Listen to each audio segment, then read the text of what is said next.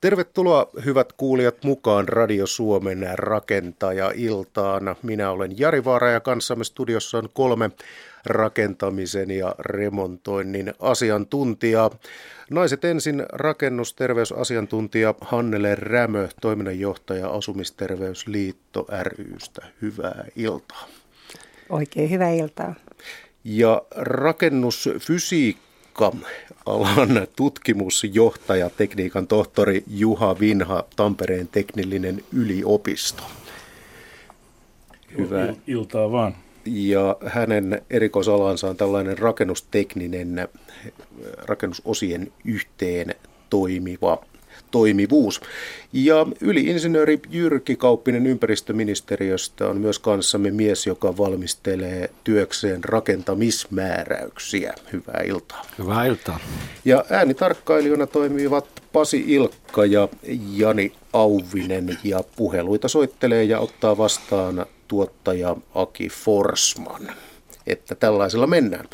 Ja suoran lähetyksen puhelinnumero on 020317600. Puhelun hinta on lankapuhelimesta 8,21 senttiä per puhelu plus 2 senttiä minuutilta. Matkapuhelimesta soitettuna hinta on 8,21 senttiä per puhelu plus 14,9 senttiä minuutilta. Tekstiviestillä tekstiviestitunnus on RS teemailta ja kysymyksesi ja lähetä viesti numeroon 16149 ja palvelu toimii likipitäen kaikkien operaattoreiden liittymillä ja hinta on 40 senttiä per viesti. Ja vielä litannian lopuksi sähköpostitse voi myös ottaa yhteyttä radio.suomi.yle.fi. Ja hyvät asiantuntijat, kertokaapa lyhyesti oma rakentajahistorianne, rakennuksiin liittyvä historianne. Hannele Rämö voisi aloittaa. Ihan lyhyesti. Mä olen valmistunut sähköasentajaksi vuonna 1975, että olen sähkötekniikan ammattilainen alkujaan. Ja sitten 90-luvulla viime vuosituhannella sitten opiskeli rakennusmestariksi ja sen jälkeen on sitten tehnyt näitä rakennusmestarin töitä. Sitä ennen tietenkin tein sähkärin töitä. Ja sitten olen myöhemmin sitten opiskellut Kopio yliopistolla tämän rakennusterveysasiantuntijatutkinnon ja olen saanut siitä VTTn henkilösertifikaatin. Ja tällä hetkellä sitten teen työtäni tutkimuspuolella Asumisterveysliitto ASTRYssä ja tutkijan selvitän siellä ennen kaikkea näitä asumisterveyteen liittyviä asioita ihmisten kodeissa. No minkälainen, tämä on vähän vieraampi monelle tämä rakennusterveysasiantuntija, niin mitä rakennusterveysasiantuntija tietää rakennusterveydestä? No rakennusterveysasiantuntija tietää ja tuntee rakennustekniikkaa hyvin pitkälle ja erilaisia rakenteita eri vuosikymmeniltä tietenkin, koska perusvaatimuksena on rakennustekniikan opinnot. Sitten on mikrobiologia, makrobiologia ja sitten on vähän se terveystietoa ja sitten on, on ihan tämmöistä juridiikkaa ja sopimusoikeutta. Hyvä. Ja yliinsinööri Jyrki Kauppinen, minkälainen rakennusremonttimies on kyseessä? No 80-luvulta lähtien olen ollut rakentamisen kanssa tekemisissä erilaisissa tehtävissä, että on toiminut rakennustyömailla vastaavana työjohtajana aikoinaan. Sitten on ollut kunnan rakennusvalvonnassa viimeksi Helsingissä lähes 13 vuotta ja siitä sitten siirtynyt tänne valtion palvelukseen. Ja tietysti sitten niin kokemusta on asumisesta ja oman talon remontoinnista. Tutkimusjohtaja Juha Vinha, minkälainen rakentaja on tekniikan tohtori? No oma toimista rakentamiskokemusta ei ole hirveän kauheasti. No jonkin verran sukulaisten työmailla tietysti, mutta ehkä niin kuin rakentamisesta muuten, muuten jotakin nyt tule, tullut opittua, eli 93 valmistui diplomi-insinööriksi Tampereen Silloin oli Tampereen tekninen korkeakoulu, joka nykyään Tampereen tekninen yliopisto, ja siitä sitten jäin sinne sitten tutkimustöihin ja tuota noin kohta ollut tuota noin parisenkymmentä vuotta siellä ja, ja siinä ohessa nyt sitten suorittanut jatkotutkintoja ja ja tohtoriksi valmistuin viisi vuotta sitten ja, ja tota noin, niin jatkanut siellä edelleen tämän rakennusfysiikan parissa. Oikeastaan käytännössä koko ajan on toiminut, eli rakennusfysiikkahan liittyy lämmön, kosteuden ja ilman siirtymiseen rakenteissa ja, ja mitä se vaikuttaa rakenteiden toimintaan. Ja nämähän ne ovat ne sekä onnistuneen että epäonnistuneen rakenteen peruspilarit oikeastaan, nämä rakennusfysiikan tekijät. Suoran lähetyksen puhelinnumero kerrataan se tässä kohtaa on 0203 17600. Tekstiviestillä voi osallistua kirjoittamalla RS Teemailta ja kysymyksesi ja viesti numeroon 16149 ja sähköpostitse radio.suomi.yle.fi. Ja meillä on tullut tukku kysymyksiä kuulijoiltamme jo etukäteen, mistä suuret kiitokset sinne vastaanotinten ääreen. Ja tämä ensimmäinen pääsee oikeastaan tämmöisen klassikkokategoriaan varmaan heti kättelyssä. Eli Kysytään, tarvitsenko luvan? Olen aikeissa rakentaa saunan noin 24 metriä. Unelmissa on myös kesämökin, noin 84 metrin kesämökin rakentamisen. Nämä rakentaisin lautalle, ponttonien päälle ja laitetta tulisi liikuttamaan Yamahani 150 hevosvoimaa kuka haluaa ottaa tämän visaisen pähkinän vastattavakseen? Kuulisikohan tämä Jyrki Kauppisen rooteliin? No tuohon ei oikeastaan voi muuta neuvoa antaa, kun ottaa yhteyttä paikalliseen rakennusvalvontaan ja keskustella, että mitä siellä rakennusjärjestyksessä sanotaan ja minkälaiseen sijaintiin tämmöinen lautta on tulossa. Mikä sen määrittää, että milloin kyseessä on rakennus ja milloin sitten tällainen, mm, tämä nyt on puolikkaan Ruotsin risteilijän kokoinen rakennelma jo, niin tuota, milloin kyseessä on alus itse asiassa. No se rajanveto on, on juuri siitä se hankala, hankala asia, että, että jos se on ajettava alus, niin se on sitten ajettava alus ja jos se on taas sitten tällainen kiinteämmin rantaan kiinnitetty, niin silloinhan se on rakennus aika selkeästi. Kyllä. Mutta tulkinta on paikallisella rakennusvalvonnalla, että sinne vaan yhteyttä. Toivotamme menestystä projektille koko porukan voimin ja toivottavasti pääsisimme katsomaan, jos tämä valmistuu jonain päivänä. Ja sitten seuraava kysymys, tai oikeastaan tässä on kolme kysymystä. Ja äh, kuulijamme kysyy, että kun on rakentanut mökin, niin mitä mieltä olette? Kannattaako ottaa ulkopuolinen asiantuntija tarkistamaan työt ihan sen vuoksi, että jos jotain on tehty huonosti – niin ehtii valittaa ennen kuin takuaika menee umpeen. Tuntuu vähän nyt siltä, että tässä on hieman niin kuin järjestys nyt väärinpäin menossa kysyjällä. Mitä mieltä Hannelle Rämä? No, kyllä minä olen sitä mieltä, että valvonta täytyy suorittaa rakennusvaiheittain, eikä sitten vasta sen jälkeen, kun kaikki pinnat on pistetty kiinni. Edullisempaa on. Eli nyt jos aiottaisin, sel, aiottaisin sel, saada selville, että, että onko laatat tai että onko betoni esimerkiksi kosteaa laattojen alla tai ollut kosteaa tai ilmanvaihto oikein asennettu, niin täytyy melkeinpä repiä sitten rakenteet auki. Ja mitä sitten, jos ne ovatkin oikein rakennettu, niin se sitten tulee maksamaan.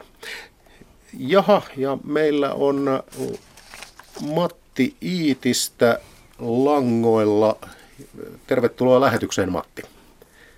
Kiitos. Ja minkälaista kysymystä tai asiaa on mielessä? Kaksijakoinen kysymys. Ekaksi niin tontin ostamisesta ja siihen sitten talon rakentamisesta. Ja toinen, että jo valmiiksi ostettu talo. Kun siinä on mm-hmm. sitten monenlaisia kommervenkkejä, rasitustodistuksia ja muita, niin mikä on se kanava, joka, jonka kautta voi hoitaa niin kuin tämän oston tontin ja talon tai talon pankkimiseksi? Onko se pankki vai joku muu hintas. Öö, eli onko kyse siis siitä, että haluaisitte saada selville nämä kaikki rasitukset ja muut, mitä tontti, jota olette hankkimassa, niin mahdollisesti kohdistuu? Että... kyllä joo, ja sitten sellainen talo, että valmis talo, että voi olla vakuudet siitä, että ei ole hometalo. Joo, lähdetään liikkeelle tästä äh, tontin ikään kuin tietojen ja mahdollisten rasitusten äh, osalta, sillä jos siinä esimerkiksi on merkitty tie kulkemaan kaavassa keskelle, niin rakennusluvan saaminen saattaa olla hieman haasteellista siinä kohtaa. Äh, Mistä näitä saadaan selville? Onko kyseessä haja-asutusalue vai ihan asemakava-alue, ihan taajama? Mitä Matti vastaa? En kuulu mitä... Eli, eli onko kyseessä taajama vai haja-asutusalue, missä tämä, mistä tätä tonttia harkitaan?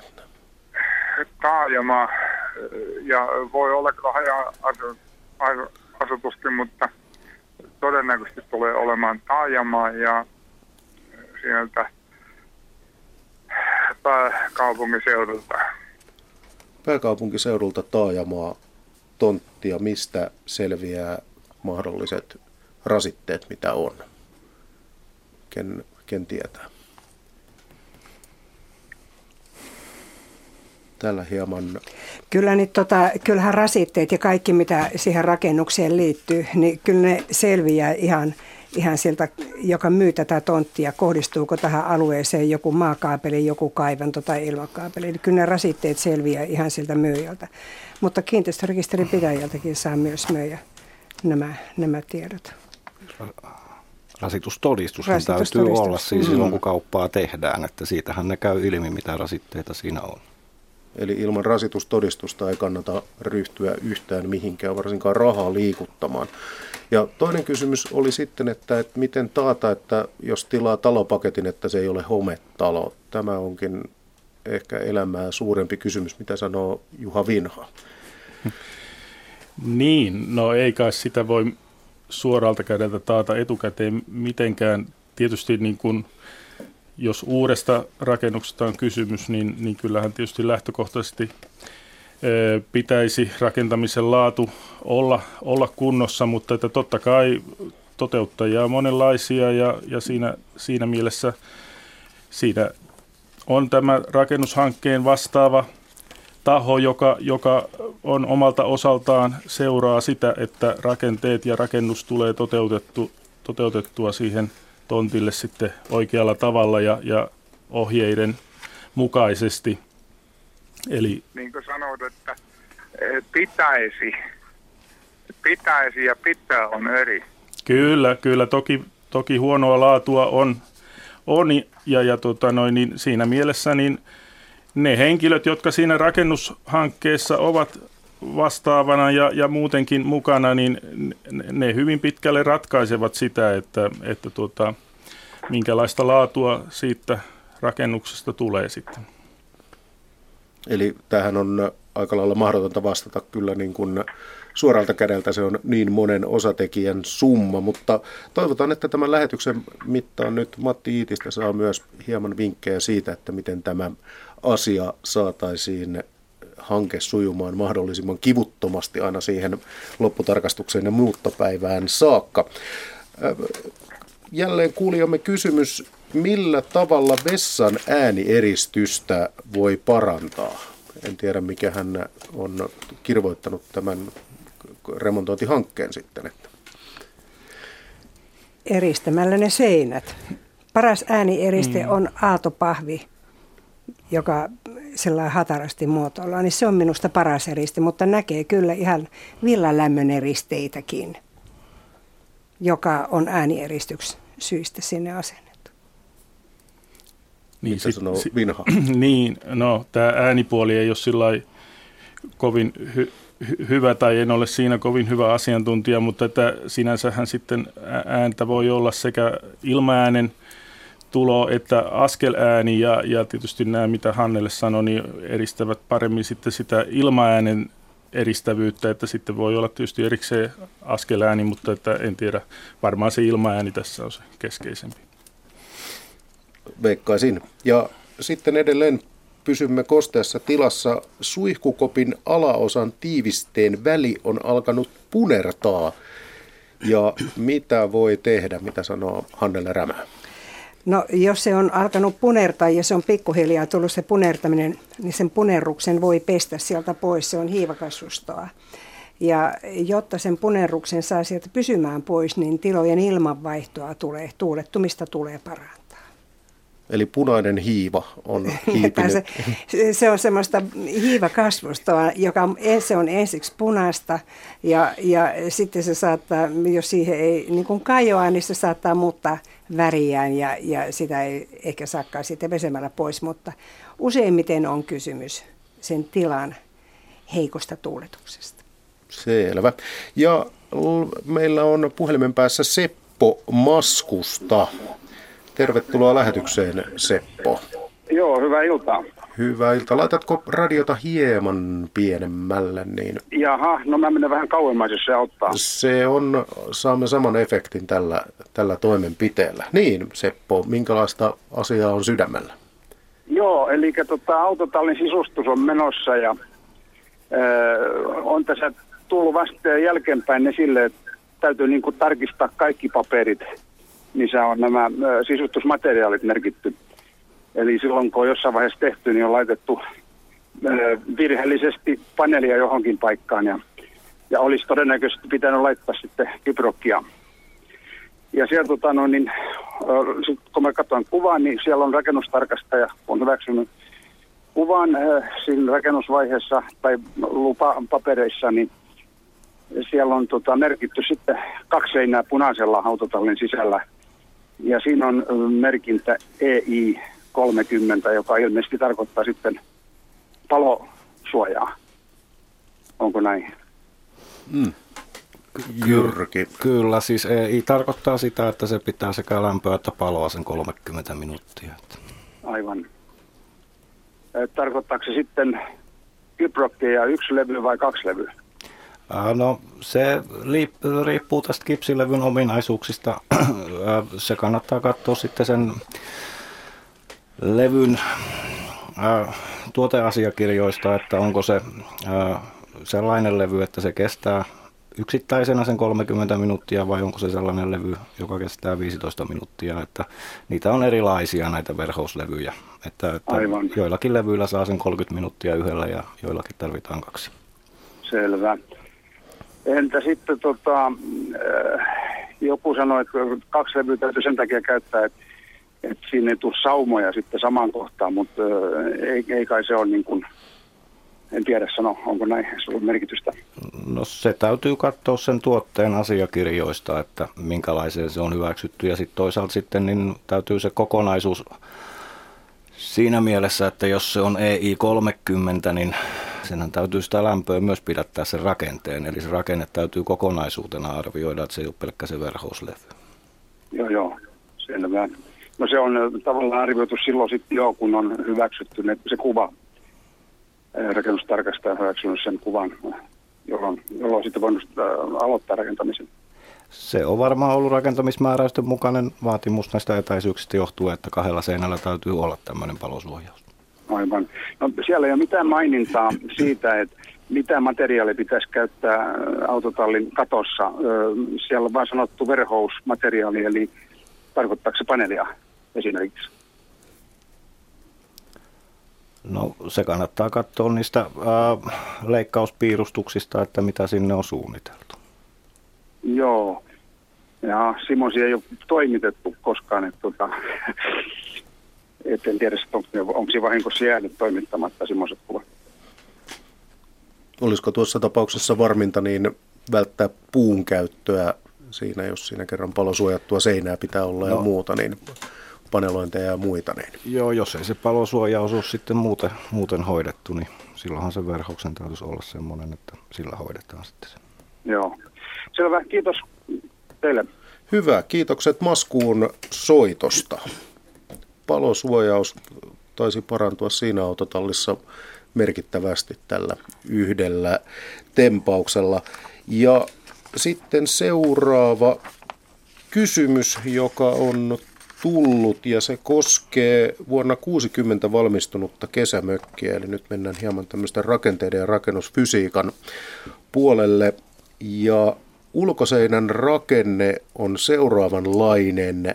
Tapetti, kuitulevy, vaikuttaa huokoiselta pahvilta, sisälaudoitus oksamassa ja kysytään, että mitä se on. Sahanpuru, oksamassa, vinolaudoitus, vuoraushuopa ja ulkolaudoitus. Ja tämä kysyjä haluaisi uusia sisäverhouksen. Mitä sanoo Juha Vinha ohjeeksi, mitä kannattaisi tehdä? No niin, tämä oksamassa. Ensinnäkin on tämmöistä oksamassa pahvia, jota, joka on tämmöinen vanha, vanha materiaali vanhoissa rakennuksissa käytetty. Tuota, sinänsä nyt on kyseessä kesämökki, ei ole ihan tarkkaan nyt tiedossa, että onko tämä koko ajan käytössä vai, vai onko, onko ilmeisesti kuitenkin vaan tämmöinen kesäajan käytössä oleva, jolloin täällä rakennuksessa ei todennäköisesti ole kovin paljon kosteustuottoa ja silloin periaatteessa tämän, tämä rakenne voi olla aika vapaa. Sinänsä verhous voidaan laittaa halutulla tavalla, ehkä tuo kuitulevy voidaan ottaa siitä takaa pois, niin saa jämäkämmän alustan. Tietysti näissä rakennuksissa olisi hyvä parantaa ilmanpitävyyttä, jolloin esimerkiksi jonkinlaisella e, ilmansulkukalvolla saa, saa sitä aikaiseksi. Tietysti väliseinien kohdat on hankalia sitten, mutta että tässä esitetyssä rakenteessa tuolla ulkopuolella oli sitten lisäksi tämä tämmöinen mainittu vuoraushuopa. Siitäkään ei nyt ihan tarkkaan – ole selvyyttä, että, että onko se tämmöinen jonkinlainen kattohuopa tai pitumikermi, joka, jossa, jolla olisi oikein suuri vesihöyryn vastus vai onko se sitten tämmöinen paperipohjainen paksumpi pahvimainen huopa, joka sitten taas kyllä läpäisee kosteutta. Eli, eli jos, jos on kyseessä tämmöinen hyvin tiivis, tiivis ö, kerros siellä rakenteen ulkoosassa, niin, niin silloin jos sisällä on kosteus tuottoa, niin, niin silloin se on, on haitallinen siellä ja se pitäisi poistaa, mutta että yleensä tämmöisessä kesämökkikäytössä ja kun kesäsin siellä ollaan, niin, niin se, se on voinut toimia aivan hyvin ja, ja toimii vastaavassa käytössä jatkossakin. Eli niin kauan kuin sisälle ei suihkuja, vesipisteitä ja veden keittämistä ja muuta lisätä kovin paljon, niin tuskin se siitä miksikään menee. Meillä on seuraava soittaja, eli Yrjö Lepola Kangasala. Tervetuloa lähetykseen, Yrjö. No niin, hei vaan. Terve, terve. Minkälaista asiaa? No niin, kyllä tämä taitaa sinne rakennusfysiikan puolelle mennä. Mm-hmm. Kaikki eniten tämä minun kysymykseni. Eli pihasauna olen rakentamassa. Tällaista 20 kuutiometriä tilavuudeltaan pihasauna ja, ja sitten siihen liittyvä tämmöinen pukeutumistila. Ja nyt kun tämmöinen pihasaunahan on tunnetusti, tai en välttämättä tunnetusti, mutta ainakin minun tapauksessa, niin se on useita kuukausia silloin keskitalvella ihan käyttämättömänä.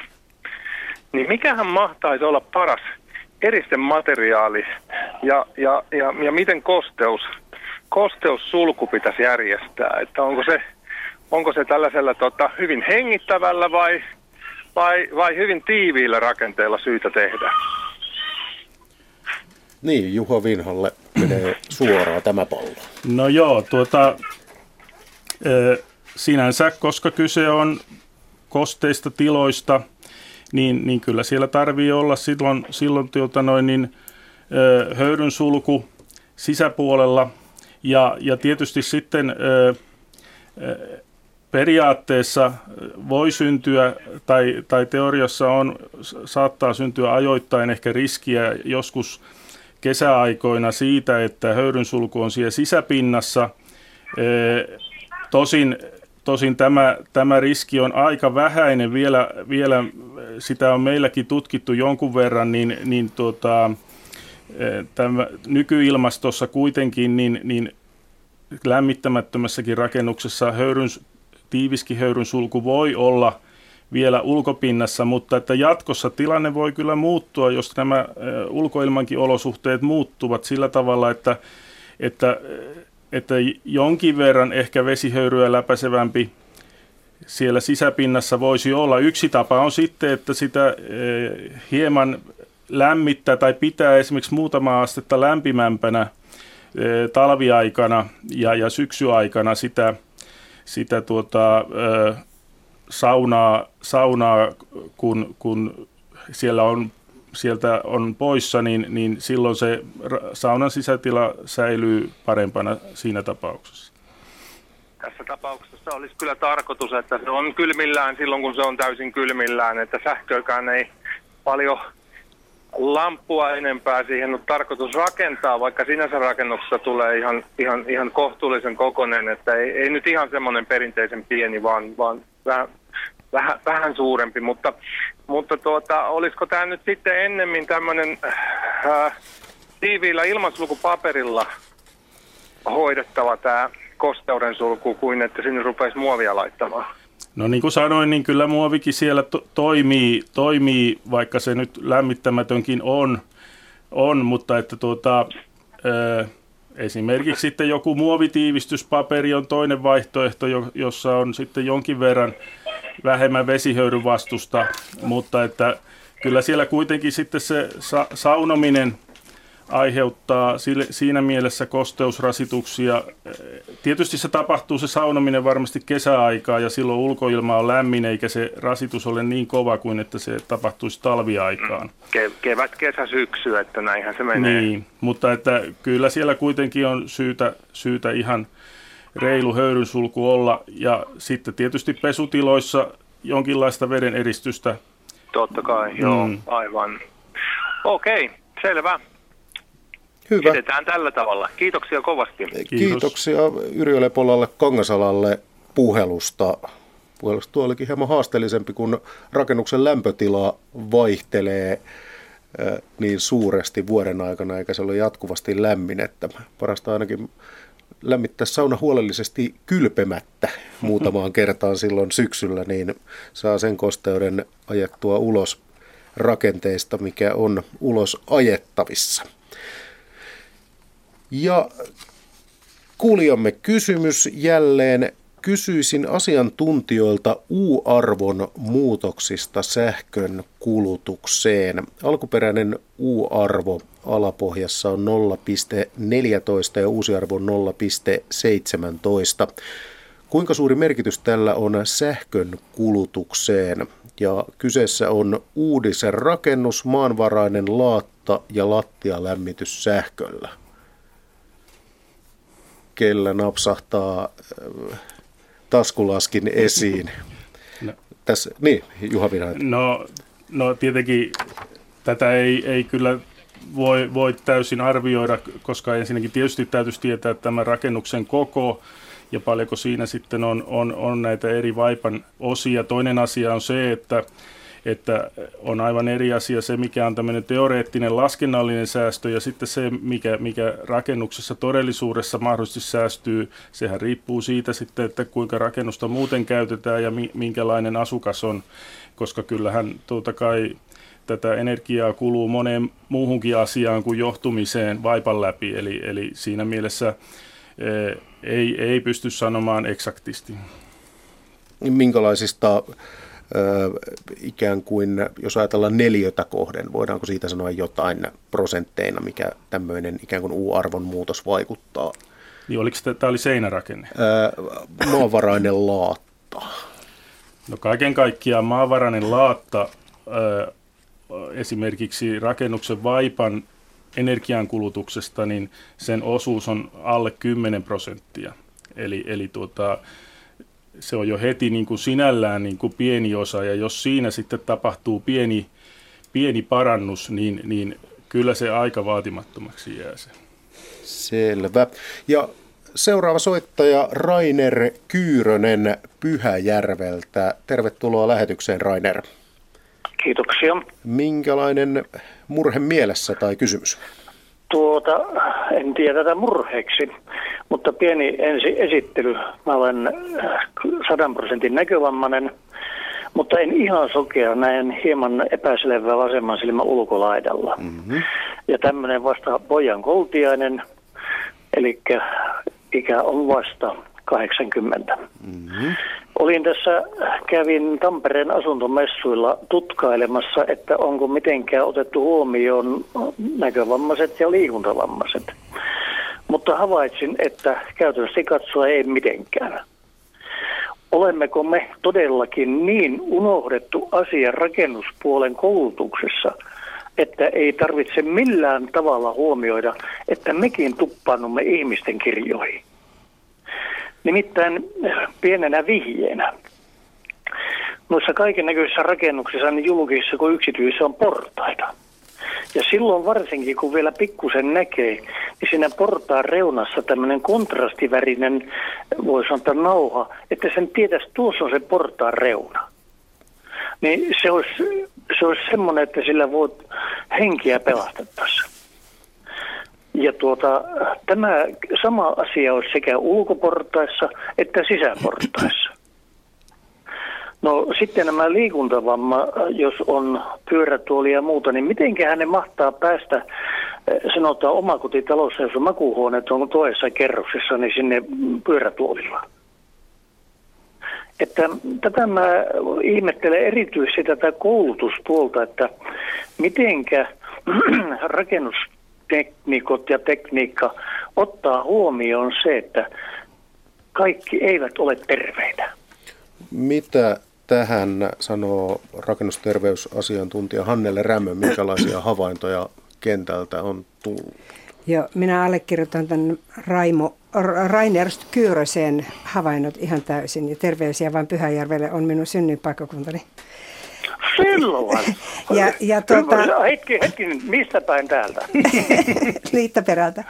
Mutta to... Liittoperältä, just, just, just kyllä. Minä nämä tiedän paikat. Joo, nyt jos mennään tähän kysymykseen, niin se on meillä asumisterveyden puolella, niin tämä, tämä niin sanottu esteellisyys, tämä tulee jatkuvasti vastaan. Ja nimenomaan tämä näkövammaisten havaitseminen, että kadun reunat ja portaat ja muut, se tulee. Mutta myös tulee sitten kuulovammaisuus. Ja en tiedä, että onko Timo Kauppisella nyt, eikö Jyrki Kauppisella tähän asiaan nyt joku, joku muutos tulossa, koska rakentamismääräyskokoelman F-sarja edellyttää ottamaan tämän esteellisyyden huomioon, joka on muutakin kuin inva-ympyrä ja 12 moduuliovet. Tuota, anteeksi, saako keskeyttää? Mm-hmm. Nythän on olemassa se, että varsinkin julkisissa rakennuksissa on ehdottomasti oltava tämä luiska eli äh, pyörätuoliluiska. Mutta miten siitä pääsee mm. rakennuksen sisään, kun luiskan päässä on 15 sentin kynnys? Kyllä. Ja nämä kynnykset yleensä, täällä Tampereen asuntomessuillakin oli kynnykset pistetty matto, ja jos minulla ei ollut saattajaa, niin minä en olisi hengissä. Ne on, oli sillä tavalla tehty se homma. Minä tästä asiasta kirjoitin aamulehdessä ja, ja tuota, semmoinen, että mm, minä itse vielä joten kuten tuon toikkaroin. Mutta, ja varsinkin täällä Pyhäsalmessa, jossa mä tunnen joka paikan, niin mä en edes käytä valkoista keppiä, koska kaikki tietää minut. Mutta kun mä lähden tämän ulkopuolelle, mä heti valkoinen keppi on mukana. Ja, mutta mitenkä, kun mä tähän otan vielä sen asian, että yhdistyneet kansakunnat on tehnyt yli 15 vuotta sitten vammaisten ihmisoikeusjulistuksen. Että mekin ollaan ihmisiä. Mut, ja sen on ratifioinut, eli sitoutunut noudattamaan noin puolitoista sataa valtiota maailmassa, niin Suomi ei. Mm-hmm. Milloin, me, milloin me pääsemme Suomessa ihmisten kirjoihin?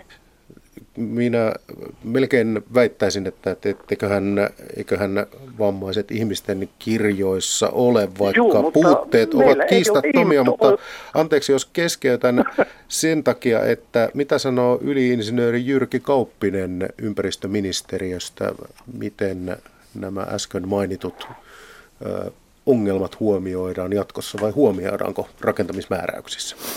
No, kyllähän niitä on jo, on jo osittain huomioitukin ja, ja varmasti kun rakentamismääräyksiä kehitetään edelleen, niin huomioidaan yhä paremmin, että pientaloissahan se periaate ja, ja yleensäkin niin kuin useampi tasoissa asunnoissa on, että, että se alempi kerros olisi semmoinen niin kutsuttu selviytymiskerros, että siellä olisi ä, asumiseen tarvittavat tällaiset ä, to, toiminnot saavutettavissa esteettömästi. Ja se on ihan semmoinen kohtuullisen iso muutos ollut, ollut viime vuosina ja parannus tähän, tähän asiaan ja se on nimenomaan rakentamismääräyskokoelman F-sarjaa. Se ei suoraan kuulu näihin mun tehtäviin, mutta, mutta samalla osastolla eri ryhmässä sitä, sitä niin kuin valmistellaan. Ja, ja kyllä nämä kovasti ovat, ovat tapetilla ja tietysti julkisissa rakennuksissa nykyään lupavaiheessa jonkun verran mun käsittääkseni varmistellaan nimenomaan sitä, että olisi myös niin kuin näkö äh, vammaisille näitä tällaisia äh, pintoja siellä kulkuväylillä, joilla pystyisi sitten suunnistamaan ilman, että joku opastaa koko ajan kädestä pitäen. Se olisi hirveän toivottavaa, mutta ihan toisesta asiasta pieni. Onko olemassa tänä päivänä minkäänlaisia erillismääräyksiä savusaunan rakentamisesta? Täällä Menikö liian vaikeaksi? päät pyörivät, paloturvallisuusmääräykset lienevät ja sitten savun muodostaminen taajamassa ainakin saattaa ai- aiheuttaa tuota, sen, että et saunaa... Mutta edes järven rannalla. Joo, mitäs sanoo ympäristöministeriö Järvenranta kysymykseen? No, no tietysti jär, järven rantarakentamista säätelee sitten, sitten joku, joku muu, muu asia kuin se, että siihen rakennetaan savusauna, siis yleensäkin mitä, mitä rantaa rakennetaan, niin siihen täytyy sitten olla, olla nämä muut edellytykset olemassa, mutta savusaunassa oleellista on ne etäisyydet muihin rakennuksiin, että, että ne on hiukan, hiukan suuremmat lähinnä sen takia, että niin kuin se vanha, vanha vitsi sanoo, että se savusauna palaa aina. Niin tuota, siinä on se puolitotuus ja, ja, ja sille on yleensä, yleensä ollut, ollut pidemmät nämä etäisyydet muihin rakennuksiin. 68 lähtien ei ole vielä palannut, minkä me aikoinaan vanhoista riihehirsistä nakertelin tänne Pyhäjärvellä, siellä se rouva tietää Kätkytniemen, niin tuota, sen rantaan ja muuta. Hyvä. Että tuota, Mutta Rainer Kyhrönen, me toivomme edelleen, että äh, saunonnan riemu jatkuu ilman, että palokuntaa tarvitaan paikalle. Ja kiitämme samalla, äh, lähetämme kiitokset Pyhäjärvelle puhelusta ja hyvää illan jatkoa. kiitoksia. Ja lupa-asioissa mennään edelleen. Eli rakennus- ja toimenpideluvista kysyy kuulijamme. Eli ovatko kyse, kyseessä olevat luvat mitenkään lakiin tai asetukseen liittyviä vai voiko kunta itse päättää, mikä on lupakäytäntö? Ja tässä on Heinolassa asuntovaunu grillikota sekä 3 kertaa 5 metriä varasto ja siinä on nyt tullut sitten keskustelua, että tarvitaanko näihin toimenpidelupia. No, ky- kyllähän nämä lupatyypit ja millä niitä edellytetään on, on, on maankäyttö- ja rakennuslaissa. Ja siellä on sitten annettu mahdollisuus kunnille ää, harkintansa mukaan tietyissä asioissa niin antaa, antaa joustoa.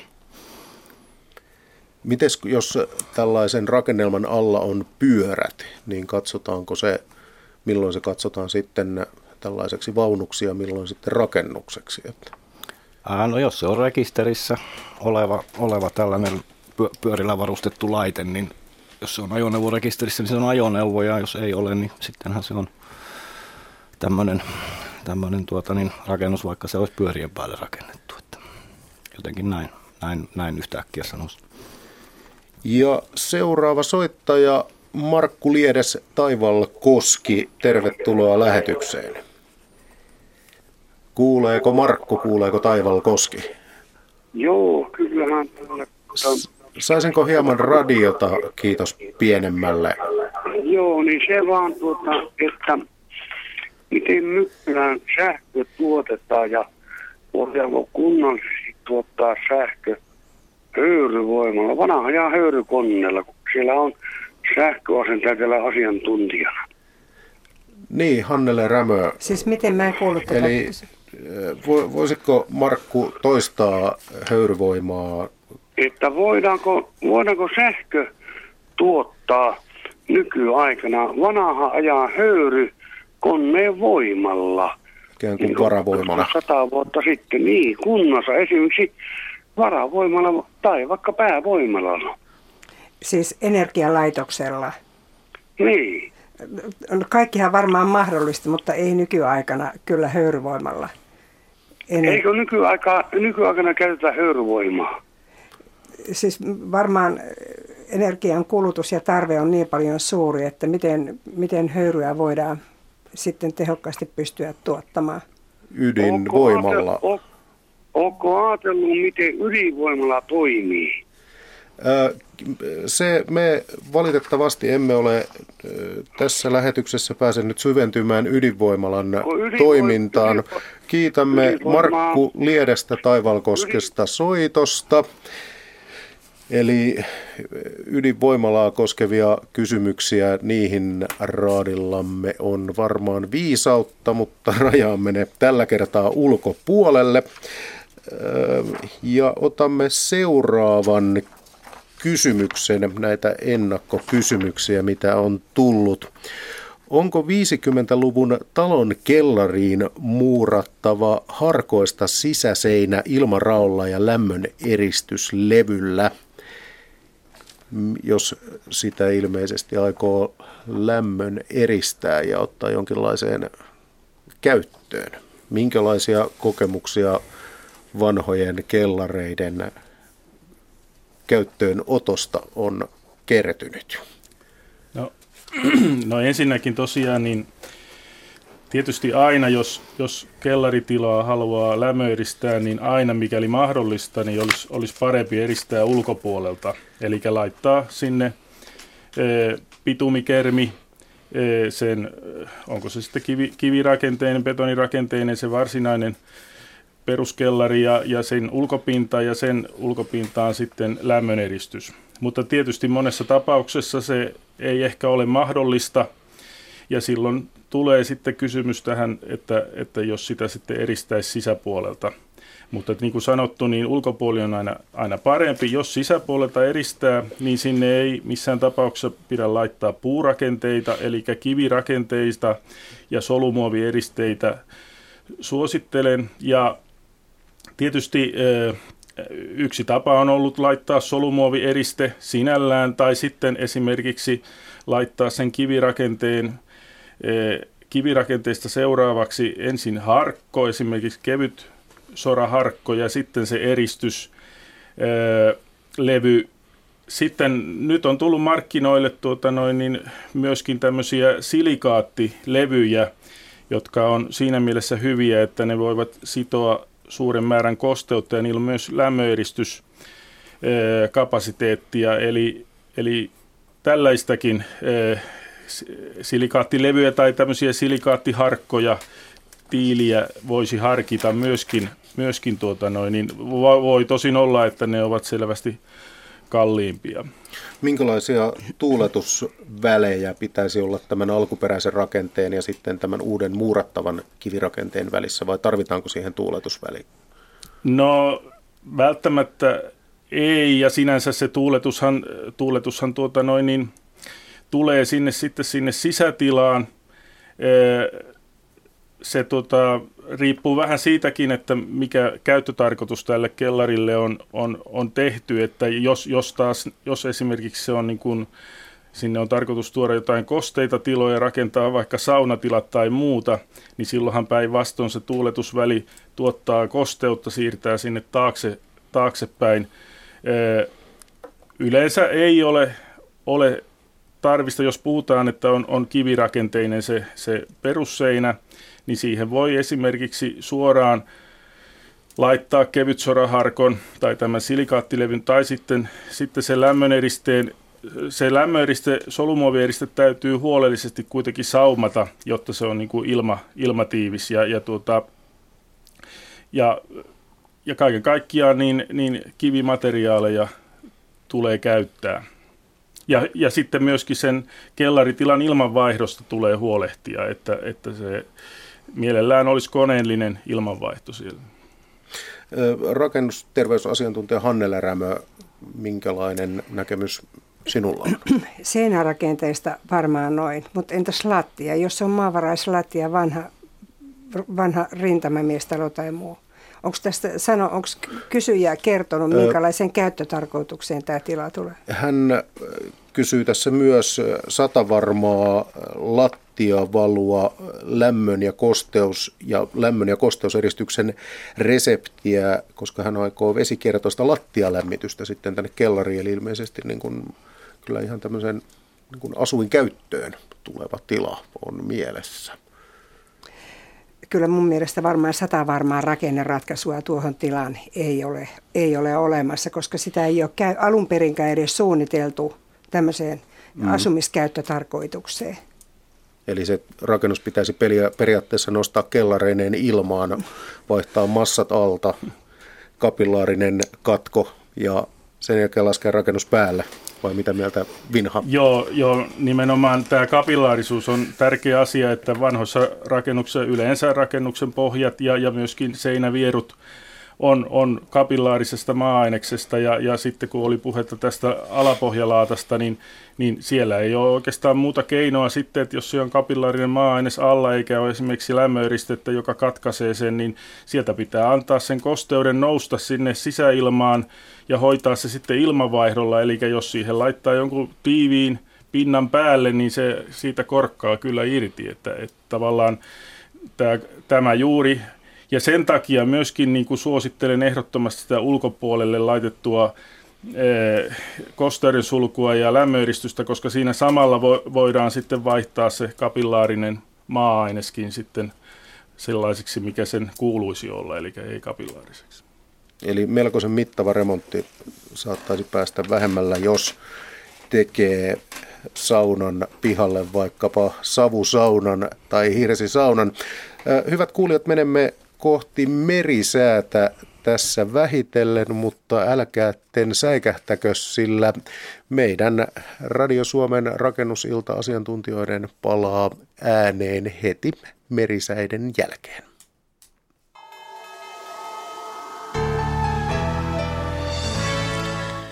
Niin, kello on 18.50 nyt säätietoja merenkulkijoille ja aluksi kovan tulee varoitus. Perämeri lounaistulta 14 metriä sekunnissa sekä huomautus veneilijöille Ahvenanmeri, Selkämeri ja Merenkurkku etelätuuta 12 metriä sekunnissa. Toistan varoitukset, kovan tulevaroitus perämeri lounaistulta 14 metriä sekunnissa sekä huomautus veneilijöille. Ahvenanmeri, Selkämeri ja Merenkurkku etelätuuta 12 metriä sekunnissa. Suomessa oleva korkeapaine liikkuu hitaasti kaakkoon.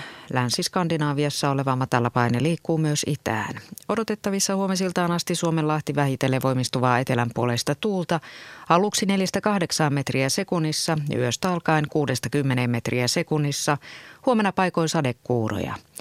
Pohjois-Itämeri ja Saaristomeri etelän puolesta tuulta 70 metriä sekunnissa, yöllä heikkenevää lounaan puolelle kääntyvää tuulta aamusta alkaen 4-8 metriä sekunnissa, ajoittain sadekuuroja.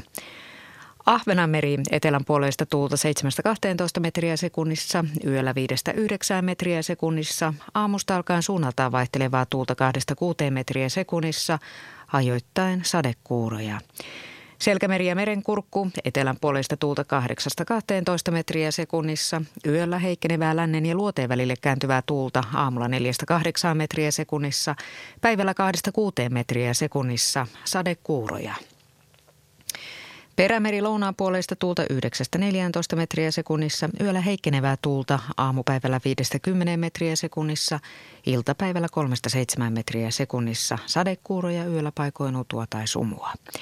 Ja vielä Saimaa, lounaistuulta, huomenna etelätuulta 3-7 metriä sekunnissa, huomenna pohjoisosassa paikoin sade- tai ukkoskuuroja. Ja odotettavissa keskiviikkoillasta torstailtaan Suomenlahti yöllä heikkoa tuulta, päivällä luoteen puoleista tuulta alle 14 metriä sekunnissa. Pohjois-Itämeri, Ahvenanmeri, Saaristomeri ja Selkämeri, lännen ja pohjoisen välistä tuulta enimmäkseen alle 10 metriä sekunnissa. Merenkurkku ja perämeri, pohjoisen puolesta tuulta yöllä alle 10 metriä sekunnissa, aamusta alkaen alle 14 metriä sekunnissa. Ja säätietoja rannikkoasemilta tänään kello 18 Haapasaaressa lämpötila 15 astetta. Tuulitiedot puuttuvat, selkeä ja näkyvyys 16 kilometriä. Kotkarankki 16, Etelä 3, Orrengrund 15, Etelä Kaakko 5, Emäsalo 16, Kaakko 5, Kalvoragrund 16, Kaakko 4, Eestiluoto, tuuli itäkaakosta 3 metriä sekunnissa. Harmaja 16, Kaakko 3, Selkeä 40, Mäkiluoto 17, Etelä-Kaakko 4, Bogashär 16, Etelä 3, Selkeä 40. Jussarö 16, Etelä 6 melkein selkeä 45, Hanko Tuliniemi 16, Etelä Kaakko 7, Russarö 15, Etelä 8, Venö 16, Etelä Kaakko 7, Uuttö 16, Etelä Kaakko 10, pilvistä 40. Buksar ja Ristna, tiedot puuttuvat. Kotska Sandön 18, Etelä 4, 40 kilometriä, Rajakari 15, Etelä Kaakko 8, Fagerholm 16, Etelä Kaakko 8. Kymlinge 16, Etelä-Kaakko 8, pilvistä 45, Nyham 17, Etelä 12, pilvistä 40. Märket 17, Etelä-Kaakko 12, Isokari 16, Etelä-Kaakko 11, pilvistä 40. Kylmäpiilää 15, Etelä-Kaakko 9, pilvistä 40. Tahkoluoto 16, Etelä 10, pilvistä 45. Kristinan kaupunki Karhusaari 16, Etelä 9. Bredshäret 16, Etelä 8. Strömmingsboden 16, Etelä 12. Valassaaret 16, Etelä 7. Kallan 15, Lounas 8. Tankkar 16, Etelä Lounas 8, pilvistä 45. Ulkokalla 15, lounas 9, Nahkiane 15, lounas 9, Raahe 15, lounas 10, näkyvyys 35 kilometriä. Oulun Vihreäsaari 16, lounas 8 yli 50 kilometriä, Marjaniemi 15, lounas 13, pilvistä 23, Kemi 1 14, lounas 14 ja Ajos lämpötila 14 astetta, tuuli lounaasta 15 metriä sekunnissa, heikkoa vesisadetta ja näkyvyys 9 kilometriä. Meriveden korkeudet on mitattu tänään kello 17, Kemi plus 18 senttimetriä, Oulu plus 14, Raahe plus 10, Pietarsaari plus 7, Vaasa plus 4, Kaskinen plus 5, Mäntyluoto miinus 3, Rauma ja Turku miinus 4, Föglö ja Hanko miinus 8, Helsinki miinus 9 ja Hamina miinus 10 senttimetriä. Alkon korkeus on mitattu tänään kello 16 Pohjois-Itämerellä ja tuo lukema oli kello 16 1,4 metriä. Siinä olivat säätiedot meren kulkijoille. Ja vielä liikennetiedote.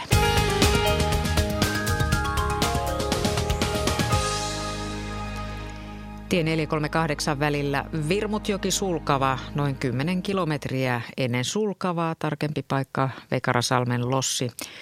Lauttaliikenne keskeytetään puutavaran uiton vuoksi. Ja tuo puutavaran uitto alkaa kello 19.45 ja päättyy kello 20.20. Siis tie 438 välillä Virmutjoki Sulkavaa noin 10 kilometriä ennen Sulkavaa ja tarkempi paikka Vekarasalmen Lossi. Lauttaliikenne keskeytetään puutavaran uiton vuoksi ja puutavaran uitto alkaa kello 19.45 ja päättyy kello 20.20.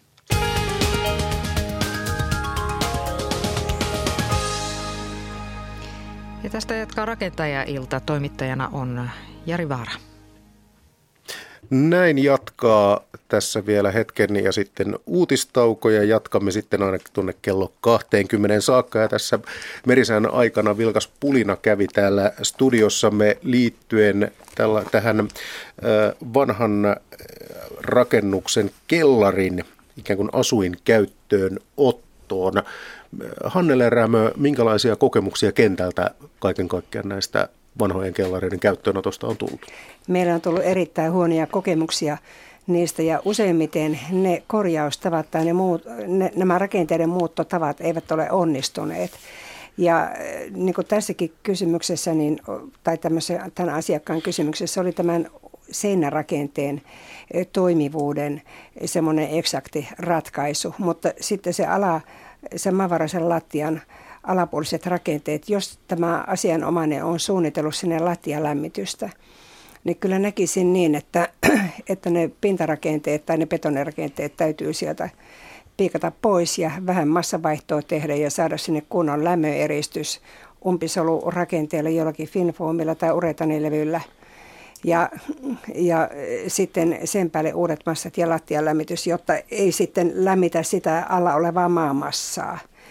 Ja tästä sitten juohavasti päästään tähän käyttötarkoituksen muutokseen, joka on Kapisen Jyrki asia, että se aiheuttaa näitä rakennuslupaan liittyviä toimenpiteitä, mutta myös se aiheuttaa eh, kyseisen kiinteistön osalta verotusperusteiden muuttumista koska tiloja asuinkäyttöön tai neliöitä asuinkäyttöön tulee sitten taas lisää, että, että tämmöisiä problemaati, problemaattia siinä saattaa sitten tulla eteen, mutta varmasti Juha voi jatkaa siitä sitten sen rakenteen toimivuuden parantamisesta, sen koko seinä- ja lattiarakenteen osalta.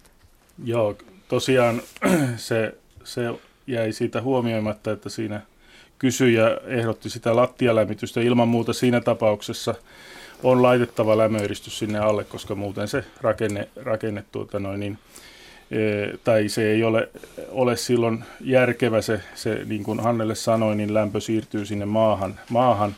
Eli, eli silloin oikeastaan pitäisi sitten tuota noin, niin poistaa se vanha lattia, mutta siinä täytyy olla tarkkana sitten, että, että tuota, seinärakenteet ja muut eivät sitten tuota, liiku ja, ja perustukset, kun, kun tällaista työtä tehdään, jos näin, näin, näin suurta remonttia halutaan tehdä. No mitä jos rakennuksessa ei ole anturoita, vaan se on tehty suoraan ikään kuin kivijalaksi valetun betonin päälle, niin minkälaisia, minkälainen happeningi tällaisesta massojen vaihdosta saattaa tulla? Että? Voi tulla hankalakin tapaus, eli, eli, eli siinä mielessä on syytä, syytä tuota noin, niin, äh, sitten olla tietoa siitä, minkälainen se maa-aine siellä on siellä ympärillä ja, ja, ja tuota noin, niin kannattaa harkita toisenkin kerran niitä vaihtoehtoja, mitä aikoo toteuttaa siinä. Eli haastavaa puuhastelua on kellareiden käyttöön ottaminen ja lopputulos on epävarma. Eli toistamme tässä neuvon, että jos mahdollista, niin kannattaa ehkä miettiä muita vaihtoehtoja. Kosteus kun kulkee latujaan maasta aina rakenteisiin näin. Mutta seuraavaksi siirrymme kello 19 uutisiin.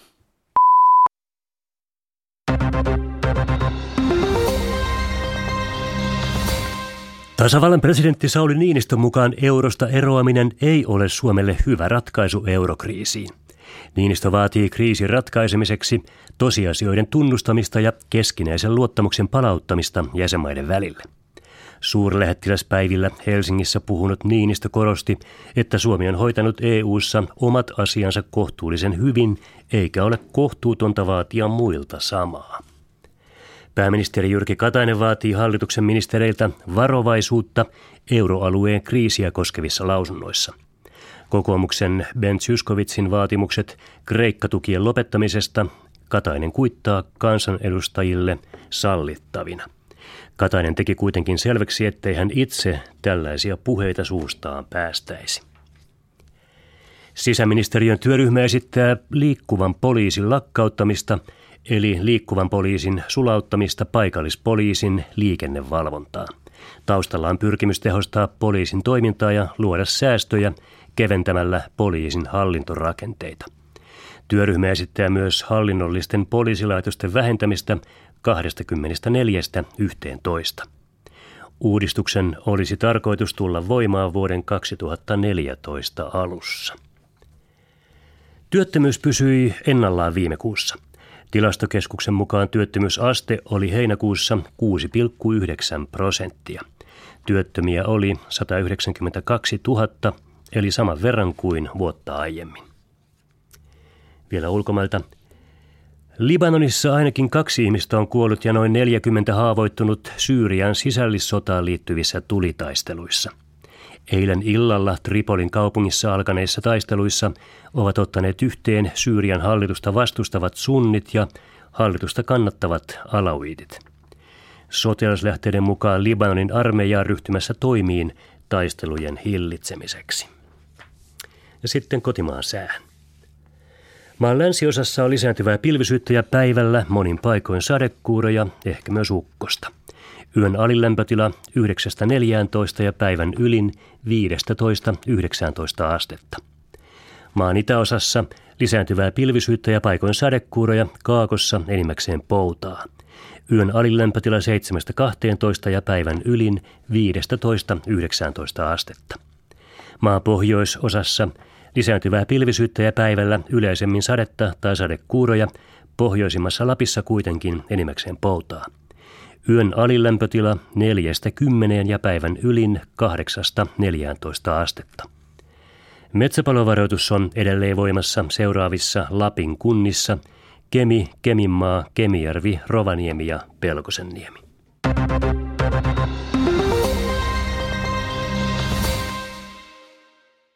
Uutisten jälkeen on Urheiluradion vuoro. Toimittajana on Petra Manner. Superpesiksen ensimmäiset välieräottelut ovat parhaillaan käynnissä, joten otetaan yhteys Lapualle, missä Juhani Kukkasela seuraa kotijoukkueen Virkiän ja Porin välistä kamppailua. Juhani, mikä siellä on tilanne? No tilanne on niin jännittävä kuin se vain pesäpalottelussa yleensä voi olla, eli lukemat taululla kun pelataan toisen jakson toisen vuoron lopulle siirrytään on lukemat taululla 0-0 ja 0-0 olivat myös nuo ensimmäisen jakson loppulukemat. Ainoat tilastomerkinnät kertoo myös tiukkaa ulkopeliä, sillä kolmos tilanteet tiukasti Porille 3-2 ja kyllähän tässä kahden hyvän lukkarin näytössä on ollut pitkälti tässä ottelussa Porin Kaisa Salmela on pystynyt omalla juonikuudellaan kyllä pitämään Lapuan sisäpelin hyvin aisoissa ja sitten vastaavasti Jenna Kammi Rahnasto Lapuan väreissä pystyy samaan suoritukseen. Ja kuten äh, voidaan vielä kertoa polttolinjalta, nimenomaan Laura Kerola on liikkunut erittäin ilahduttavasti tuossa polttolinjalla. Ja hän on myös pystynyt eliminoimaan erittäin hyvin noita lapualaisten lyöntejä niin tilanteissa kuin noissa muutamissa kotiutustilanteissa, missä tässä ottelussa on ollut. Ja Lapualla tällä hetkellä sisävuoroja Paula Saloranta erittäin tärkeä kärkieten ja lyö näyttävästi väliin tuonne kolmoskopparin tontille, tontille Hanna Hirinekosken eteen ja näin Lapua lähtee nyt hyökkäämään mailan varressa Emmi Viitala, joka viime kaudella pelasi Porin pesäkarhuussa, nyt tuttu joukkue vastassa lyhyt etukentän näppi ja se riittää. Joukkue on saamassa tässä hienosteltaan nyt odetta, mutta kuten ää, tässä kerroin 0-0 tilanteessa ja ilman juoksua tässä ottelussa ollaan edetty tähän toisen jakson toisen lopulle. Joten jännittävää vääntöä loppuun asti tällä Lapualla. Tilanne 0-0. Tiukkaa on tosiaan Lapualla. Toisessa naisten välierässä Jyväskylä voitti Viinijärveä vastaan avausjakson juoksuin 4-1.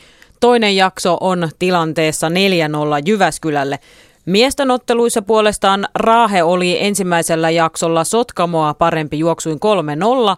Toista jaksoa sen sijaan mennään Sotkamon komennossa. Siellä tilanne toisessa vuoroparissa 3-0 sotkamolaisille – Vimpelissä isäntäjoukkue Veto ja Joensuu pelasivat avausjakson tasan 1-1 ja tasaista on toisellakin jaksolla, kun ollaan toisen vuoroparin aloittavassa, niin tilanne siellä yhä 0-0. Ja näihin pesäpallootteluihin palataan tunnin kuluttua seuraavassa Urheiluradiossa. Urheiluradion studiossa Petra Manner ja nyt liikennetiedote.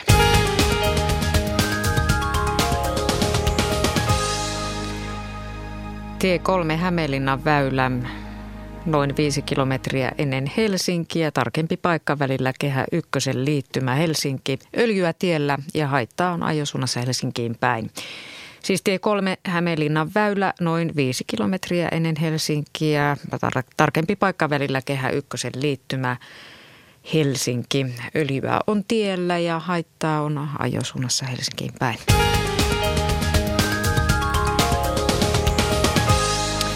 Ja nyt takaisin äh, rakentaja-illan pariin. Toimittajana on Jari Vaara. Tervetuloa todellakin rakentaja-iltaa jatkamaan.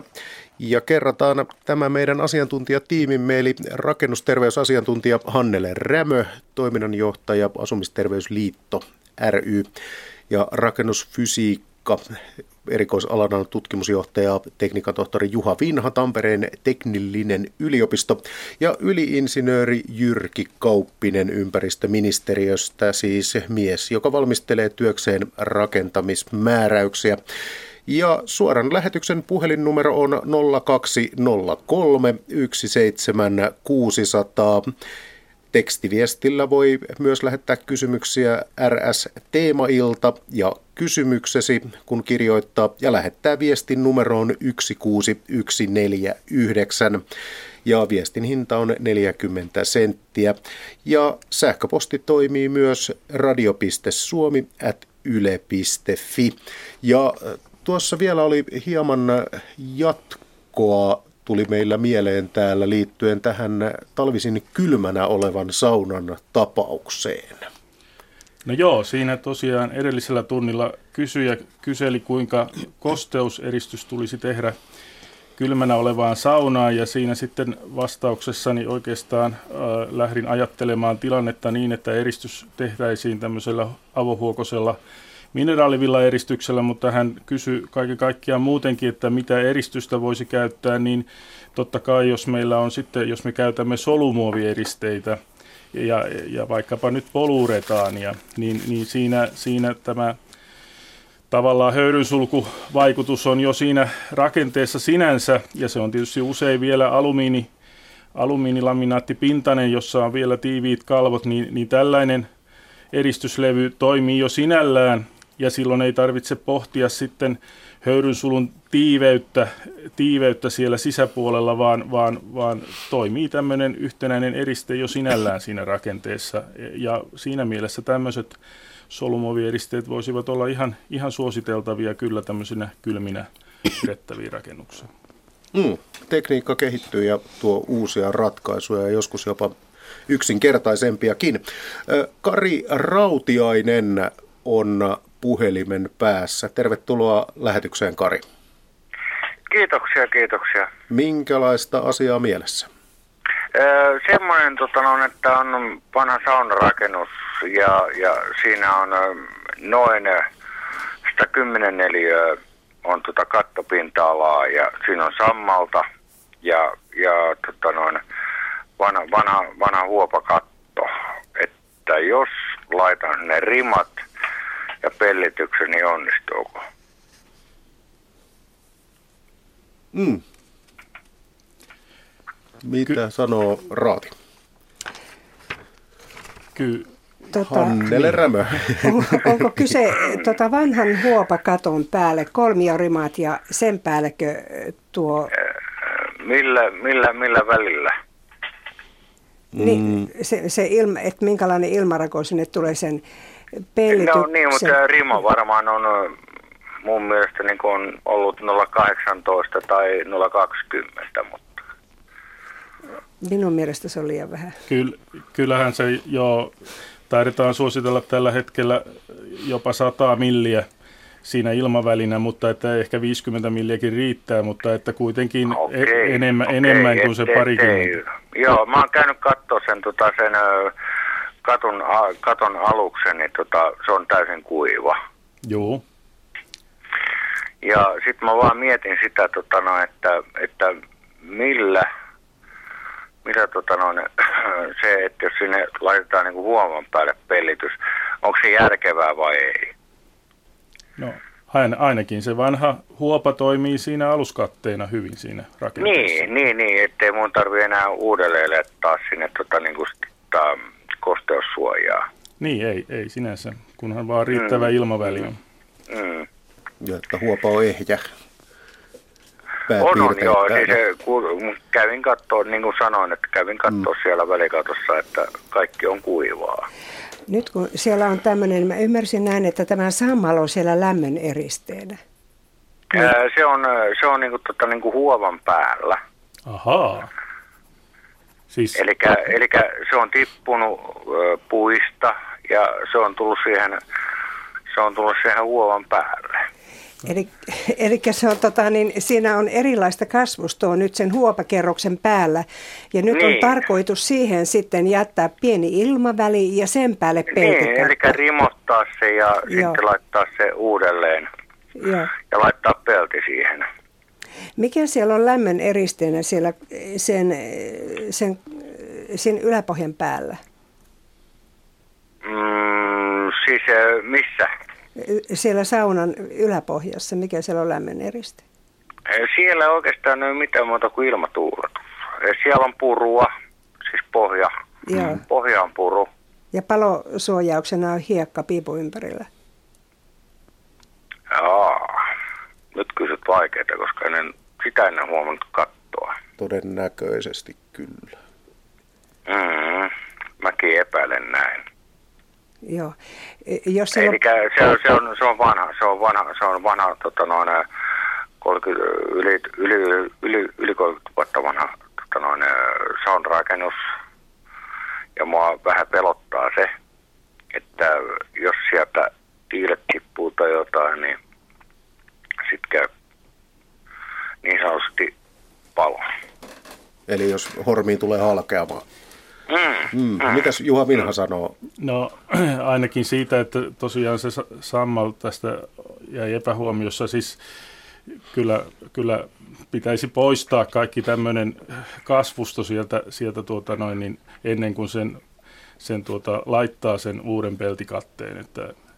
Niin, eli, eli tervan päältä pois, kaikki, mm. kaikki sama pois.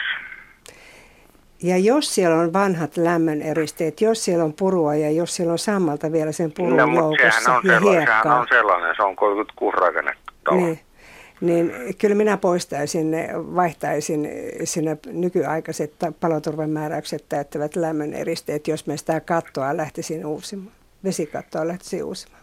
Niin, eli ei suoraan vaan kattoeristystä, vaan sitten pitäisi tehdä isompi remontti. Niin, ky- kyllä minä tekisin sen, koska se, sittenhän se tulee niin kuin hyvään kuntoon. Ja, ja oletan ilmeisesti, että on hirsisaunasta kysymys. Kyllä, kyllä. Ja tota, tai siis ei, se on osa hirsisauna. Että se ei ole kokonaishirsisauna. Et siellä, on, siellä on tehty, tota, katteet on tehty niin kuin, tota, sitten ää, eri lailla. Ja tota, siellä ne on ihan kuivia. Ja, ja tota, katoin piipun, piipun juuret, katoin, niin tota, ne on kuivat. Ettei siellä niinku minkäännäköistä niinku, niin sanotusti paloturvallisuusriskiä ei ole. Eikä ole hirs, hirsissä lahovaurioita? Ei, ei, ei, ei, ei, ei näin päin, vaan toistepäin. Että ne on aika tuoreita ja hyvän näköisiä. On siellä tehty jotain töitä ehkä jossain vaiheessa. Mutta. Sittenhän sinulla on erittäin hyvä rakenteinen hirsisauna kyseessä, niin kyllä suosittelen vaihtamaan ne lämmöeristeet sitten myös sen yläpohjan.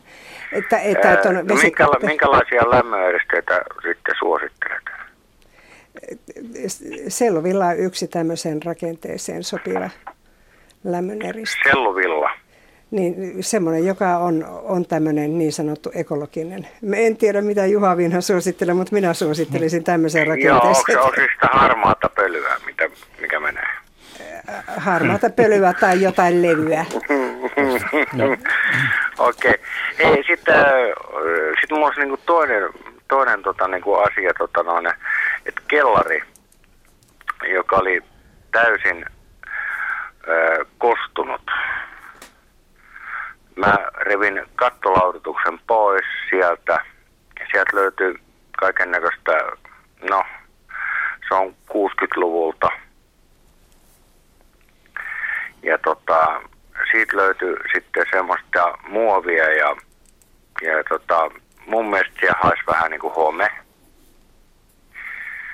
No, minä en ole mikään homeasiantuntija, niin tota, että sieltä saatiin niin kuin rungot esille, eli alakerran rungot.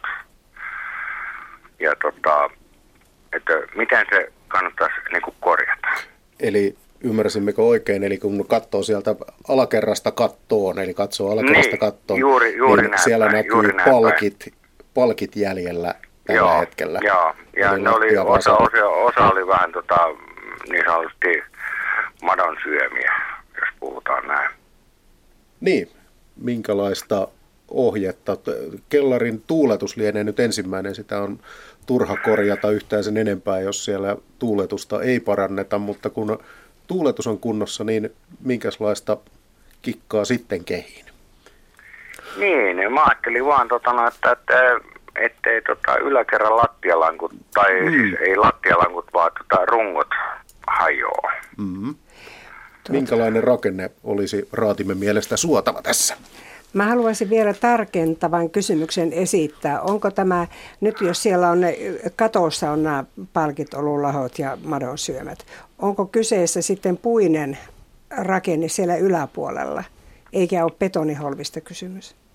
Ää, nyt puhutaan niin, sanotaanko näin, että nyt puhutaan silleensä niin kuin rintamestalosta, mitä rakennettiin aikoinaan, aikoinaan tota Suomeen, niin niin tota, siinä on, se on tehty osittain, osittain tota noin, tonne maan alle, eli bunkkeri. Ja, ja tota, siinä kohti niin tota, on luonnettu niin sanottu vesieristys ulkopuolelta.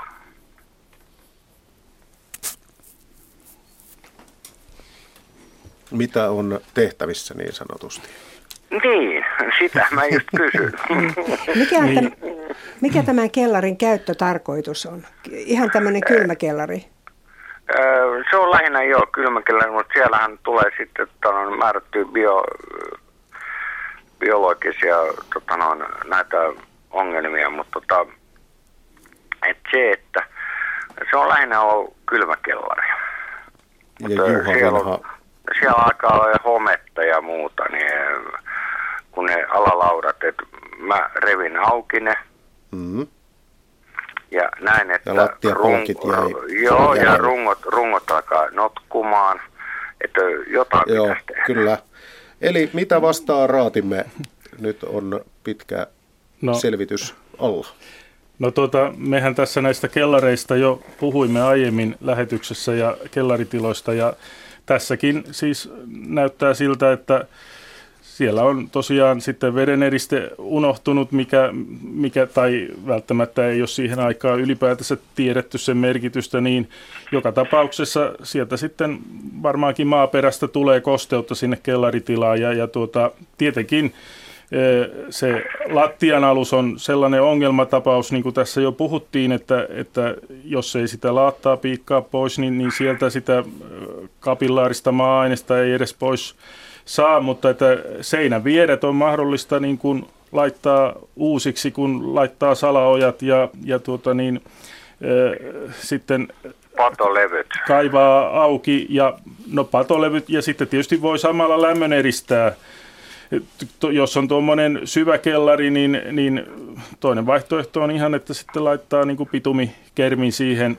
lämmöristeen sisäpuolelle. Mm, mutta, että, mm, mutta, pato... pitää tehdä, sitten, sittenhän, sittenhän siihen pitää valaa, tota, noin, eikö niin, määrätynlainen tota, liuska, missä toi tihkuvesi menee. Ei sinänsä tarvitse, että tuota, kyllä siihen voi sitten solumuovieristeen laittaa sen, sen pitumikermin pintaan suoraan sitten ulkopuolelle. Mm-hmm. Okay. Ja maamassa muotoilla niin, että se viettää poispäin tästä Kyllä, ja jälleen kerran niin- taas sitten... Niin, mutta kumpaa suuntaan? Jos on maan, maan tota, suuntaan toinen, niin... Mm. No joka tapauksessa rakennuksen viereltä viettää aina poispäin, ja jos sitten siellä kauempana on toiseenpäin, niin, niin sitten se tehdään se ojakohta ja taitekohta sinne jonnekin parin kolmen metrin päähän rakennuksesta. Mutta että, niin, eli salaojat pitää tehdä. Kyllä, juu. Ja, hmm. ja laittaa ne riittävän syvälle, että ne poistaa kosteutta sen kellaritilan anturoitteen alapuolelta. Niin, kun Hyvä. Talo, niin kuin tämä talokin on nyt kaksi, vuodelta 20, niin aika vaikea niin nähdä, että mitä, mitä se on syönyt. Kari Rautiainen, niin vanha talo on toivottavasti säilytettävissä ja säilyttämisen arvi, arvoinen. Kiitos soitosta. Toivottavasti rakennusprojekti etenee suotuisissa merkeissä. Sehän noissa vanhemmissa rakenteissa kyllä on mukavaa, että ne ovat yleensä jollain tavalla korjattavissa kyllä, että vaikka siellä niin kuin paikoin vauriota olisikin. Ja rakennuslupa-asiaa kysytään raadiltamme, eli tarvit, tarviiko rakennusluvan alle 15 neliön grillikatos, jossa kiinteä tulipesä? Jos tarvitsee, mitkä ovat luvan hankinnasta aiheutuvat kustannukset? Ja tiedosta kiittää Terhi. Ah, no, luvan, luvan tarve riippuu tietysti kunnasta, jossa ollaan, että joissakin kunnissa vaatii, joissakin kunnissa ei vaadi ja, ja, ja myös sitten kustannukset riippuu ihan kunnan määrittämästä lupataksasta, että tuohon että ei voi sen tarkempaa vastausta antaa. Miten paljon kuntien kesken on vaihtelua siinä käytännössä, jos puhutaan, puhutaan nyt esimerkiksi Terhin grillikatosprojektista? Niin... No kyllä se on, sitä on hyvin paljon. Että se, se riippuu siitä tosiaan, että onko voimassa oleva kaava, onko haja-asutusalue, onko ranta-alue. Tällaiset seikat, seikat vaikuttaa ja joissakin kunnissahan on sitten, sitten niin rakennusjärjestyksellä vapautettu ihan jopa kohtuullisen isoja piharakennelmia niin kuin siitä, että niille ei tarvitse hakea, hakea lupaa, kun hän noudatetaan muuten niin kaavamääräyksiä. Mikä, mm, mikä idea siinä on, että nämä kaavamääräykset tai rakennuslupamääräykset noin niin kuin kansalaisen näkökulmasta vaihtelevat kunnittain? Miksi miksi tällainen vaihtelu on sallittu ja mahdollista? No, se liittyy tietysti tähän kaupunkikuvaan yleiseen viihtyisyyteen ja, ja, ja tietysti sitten myös näihin paloturvallisuusasioihin, että kuin, kuin lähelle rajaa ja kuinka paljon sinne tontille voi rakentaa ja näin edelleen. Että, että, että se on tosiaan hyvinkin pitkälle ihan siitä. Se on jopa saman kunnan sisällä saattaa olla tonttikohtainen asia, kaupungin osakohtainen asia tämmöinen, että ne, ne ei ole ollenkaan niin, niin selviä. Että helpoin tapa niin kun saada selvyys tuohon on soittaa oman kunnan rakennusvalvontaan ja, ja kysyä, että mikä juuri sillä tontilla on se tilanne että jos tämmöisen haluaa tehdä ja voiko semmoisen yleensä tehdä, että, että ei se kaikissa paikoissa ole välttämättä edes mahdollista ihan, ihan minkälaisen ää, grillikatoksen vaan rakentaminen, että siihen saattaa olla sitten jotain sanottavaa myös sillä paikallisella rakennusvalvonnalla. Hyvä. Petri Sirkka Oulusta on puhelimen päässä. Tervetuloa lähetykseen, Petri. Terve.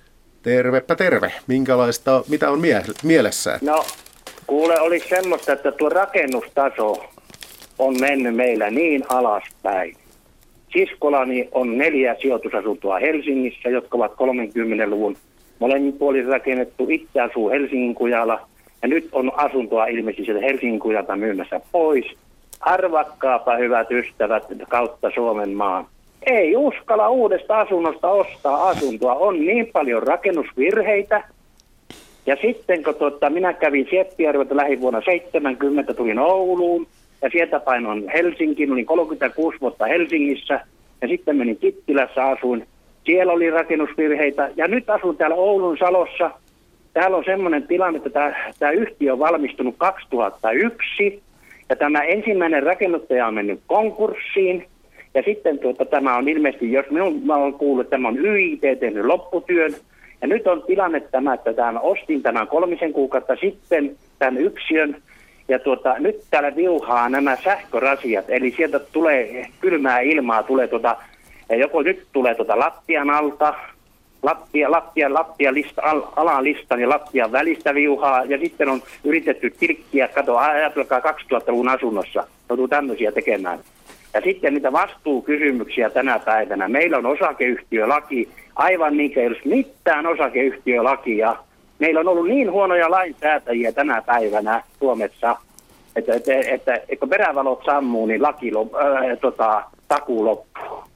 Eli, eli, eli se on aivan, voi sanoa, että tota, ja sitten kun tuntuu, että, että hallituksen puheenjohtaja sanoo mulle, että hän sanoo mulle sen, että tuota, siinä viuhaa. Ja sä, sä sanoit silloin, kun olen kaupat tehnyt, että viuhaa rasiat tuota. Se on Jari Vaara, kuule inhottava tunne, jos sinäkin toimittajana tuut saunasta huomaat, että veto käy jalkoihin, niin eihän se kiva ole. Tarkoittaako mm. tämä viuhaaminen, että pistorasioista siis Joo, tulee... Joo, totta, totta. Eli tuuli Otta, käy sieltä. Ottaisin, ottaisin niin tästä kiinni. Tämä vähän kuulostaa niin korvausilma ongelmalta, eli nyt rakennuksessa ei ole ilmeisesti koneellinen ilmanvaihto ja korvausilmaa ei tule riittävästi, jolloin se ilma aivan varmasti etsii jonkun reitin sinne alipaineiseen asuntoon. Mitäs raatilaiset sanotte, mitä on tehtävissä, että viuhaaminen Saanko me lisätä pikkusen toi ja vaara? Juu. Siellä on tuolla, kate, tuolla ikkunan yläpuolella on semmoinen tuota, tuota, tuota, semmoinen, ei ole, semmoinen kautta se Korvausilmaventtiili. Mm. Joo. No, mitäs sanoo Juha Vinha? No totta kai tietysti, niin kun, no tämä on ilmeisesti koneellinen poisto, jos siellä oli ne korvausilmaventtiilit sitten siellä ikkunan vieressä. Sinänsä, ikkunan päällä. Joo. On, no silloin, on, on semmoinen, semmoinen joo, joo, joka no vedetään sit, ja työnnetään kiinni. Kyllä, kyllä. No joo, sitten joo. koneellista poistoa varmaan on, on tässä talossa. Tuota, tämä on näitä rakentamisen puutteita valitettavasti tosiaan on ja, ja laatu on kirjavaa. Sinänsähän yksi toinen asia on juuri, tämä liittyy nyt rakennuksen ilmanpitävyyteen ja, ja yleensä niin kuin, tämä on aika tyypillinen vika ollut varsinkin aiemmin, että, että nämä sähkörasiat asennetaan siten, tai yleensä on tämä ilmansulkuna toimiva kerros heti siinä sisälevyn takana, ja kun sähkörasiat asennetaan siihen, Joo, niin, niin se kyllä. puhkoo sen ilmansulun, ja, ja silloin sieltä kyllä, pääsee se sitä korvausilmaa ja vuotoilmaa. Eli kyllä, tästä, kyllä näitä asioita sillä tavalla niin kuin ohjeistettu on jo pitkään, että, että nämä ilmansulut kautta höyrynsulut tulee olla ehjiä, mutta että näitä vaan sitten kuitenkin aika pitkään on tehty ja, ja tietysti tätä valistustyötä vaikka tehdään paljon, niin aina on niitä rakentajia, jotka eivät kuitenkaan sitä kuule tai no, eivät ehkä halua tehdä näin, oppia uutta. No, mutta kun minä ostin tämän asunnon ja siinä luki, siinä esitteessä luki, että hyvä. Niin, ja jos katsoo kuluttaja, kuluttajasivun listoilta katsoo, niin tuota, eikö se tarkoita silloin, että se on siis semmoinen, että se on, onhan se tietenkin asumiskuuntele, mutta kun meikäläinenkin lähentelee kohta 60, niin se on inhottava tunne, kun se vetää jalkoihin. Jos se on ja nyky, näitä nuoria käy nykyrakennukseksi sääli, hyvä. Jos se on nykyrakentamiseksi hyvä. No se on, kato, tänä päivänä. Mut, kato, anteeksi, keskeytä tuota, Hannelle Rämöllä oli joo. tähän Tota, nyt kun näitä sähköasennustöitä kun tehdään, niin sehän, se, sitähän ei sitä rasiaa pistetä sinne villan joukkoon tai höyrysulkuun ihan noin, vaan sinne pistetään semmoinen klossi, joka on vaakasuuntaan. Usein Joo. sitten käy niin, että se klossi pukkaa sen lämmön eristeen ihan littana ja siellä saattaa olla hyvin vähän siellä klossin takana lämmön eristettä. Joo, että sinne just, tulee jo, kylmä jo, kohta. Jo. Ja talvella sinne saattaa kondensoitua kosteutta ja se jopa jäätyä se. Mulla on sellaisia Joo. tapauksia ollut, että, että pistorasiasta tulee vettä, asiakas valittaa. Et Joo, mä olen tämän Petri Sirkan kanssa kyllä ihan täsmälleen samaa mieltä, että rakennuksen taso on mennyt ihan, rakentamisen laadun taso Joo, on ei, ei, ei, systerillä on asunto myynnissä Helsingin kujalla, ja se sanoo, että ei, välittäjä sanoo suoraan, että älä osta uudesta asunnosta. On niin, on käynyt no Viron, Viron kaverit tekemässä halpaa työvoimaa. Kato, eihän tänä päivänä, saako me Rämö lähettää tota, näin radion välityksellä ammattimiehille tota, terveisiä Helsingin aseman eh, rakennusmestari Lepistölle, joka on eläkkeellä, ja Maunu Ikävalkolle ja Korpelan Jaskalle. On ammattimiehiä. Hyvä. Kiitoksia Hyvä. Petri Sirkka. Kuule, Terveiset menivät tässä, Jari, perille. miten minä etenisin tässä, että miten tämä nyt tuota, kato kun isännöitsijä sanoi näin, että odotetaan talveen ja tuo lattia on aika kylmä tuota, niin, niin kävi mulle tulee asentaa allaskaappia y- ylihuomenna. Niin tuota, miten se asia se pitäisi eteen? Pitäisikö tässä mennä kuluttajasiamiehelle? Mulla on kyllä jär, kuluttajasiamies täällä. Yli, yliinsinööri Jyrki Kauppinen äh, palaa innosta vastata tähän kysymykseen. Joo, hyvä. Joo, lähinnä, lähinnä se, semmoista opastusta, että silloin kun on kyse tämmöisistä seikoista, joilla voi olla vaikutusta siihen asumisterveyteen, niin sosiaali- ja terveysministeriön asumisterveysopas on hirveän hyvä julkaisu, josta voi, voi sitten katsella, että minkälainen sen asunnon pitäisi olla näiden ilmavuotojen ja pintalämpötilojen ynnä muiden, muiden suhteen, että sitä kautta voi lähestyä tätä asiaa, että to, toki tietysti niin kuin asuntoyhtiön täytyy, täytyy tässä olla, olla mukana silloin, kun kyse on asuntoyhtiöstä, koska asuntoyhtiöhän ne rakennukset omistaa eikä yksittäinen osaksi. Kiitämme Petri Sirkkaa Oulusta äh, hyvin persoonallisesta ja monipuolisesta kysymyksestä. Ja pääsemme tästä varmaan uudempiin asioihin, kun puhuttiin tästä rakentamisen laadusta. Ja tässä on hieman lupa-asiaa tiedusteltu uusien rakennusmääräysten puitteissa. Eli muistaakseni 2010 kiristyi ensimmäisen kerran ja 2012 heinäkuussa nyt toisen kerran. Mutta milloin rakennuslupa hakemukseen ei tarvitse liittää e-lukua, eli tätä rakennuksen energiatehokkuutta koskevaa lukua selvittäviä laskelmia? Milloin ei tarvitse? No ne on ne poikkeukset olemassa siellä rakentamismääräyksissä, että se luettelo löytyy, en muista sitä ulkoa. Että, että jo, Minkälaisia jotkut, kriteereitä siinä Jotkut rakennustyypit on, on vapautettu siitä, että ää, no, ainakin tämmöiset jää- ja uimahallit on muistini mukaan vapautettu. Sen lisäksi tietysti kasvihuoneet, tämän, tämmöiset ja, ja semmoinen yleismaininta, että, että tuota, niin, jos sen rakennuksen käyttö jotenkin vaikeutuisi. Ää, maatilarakennuksilla on muistaakseni lievennöksiä myöskin, että tämän, tämän tyyppisiä. Että yleensä sellaiset rakennukset, joissa se energiankulutus ei ehkä ole semmoinen ihan ensisijainen asia. Ja, ja, ja toisa, toisaalta sitten niin siinä ne muut, muut seikat niin kuin sitä, sitä rakennusta. Sitten tietysti, että jos ei ole ympärivuotisessa käytössä oleva rakennus. Kuten kesämökki. Kesä, kesämökki, joka ei ole varustettu ympärivuotiseen käyttöön tarkoitettu lämmitysjärjestelmällä ja tämmöiset tällaiset, että yleensä sitten, että missä se energiankulutus sitten on, on jotain, jotain muuta kuin sellaista, että sillä, sillä olisi niin suuri, suuri merkitys tai siihen voisi suuresti vaikuttaa sillä, sillä niin kuin laskemisella. Että.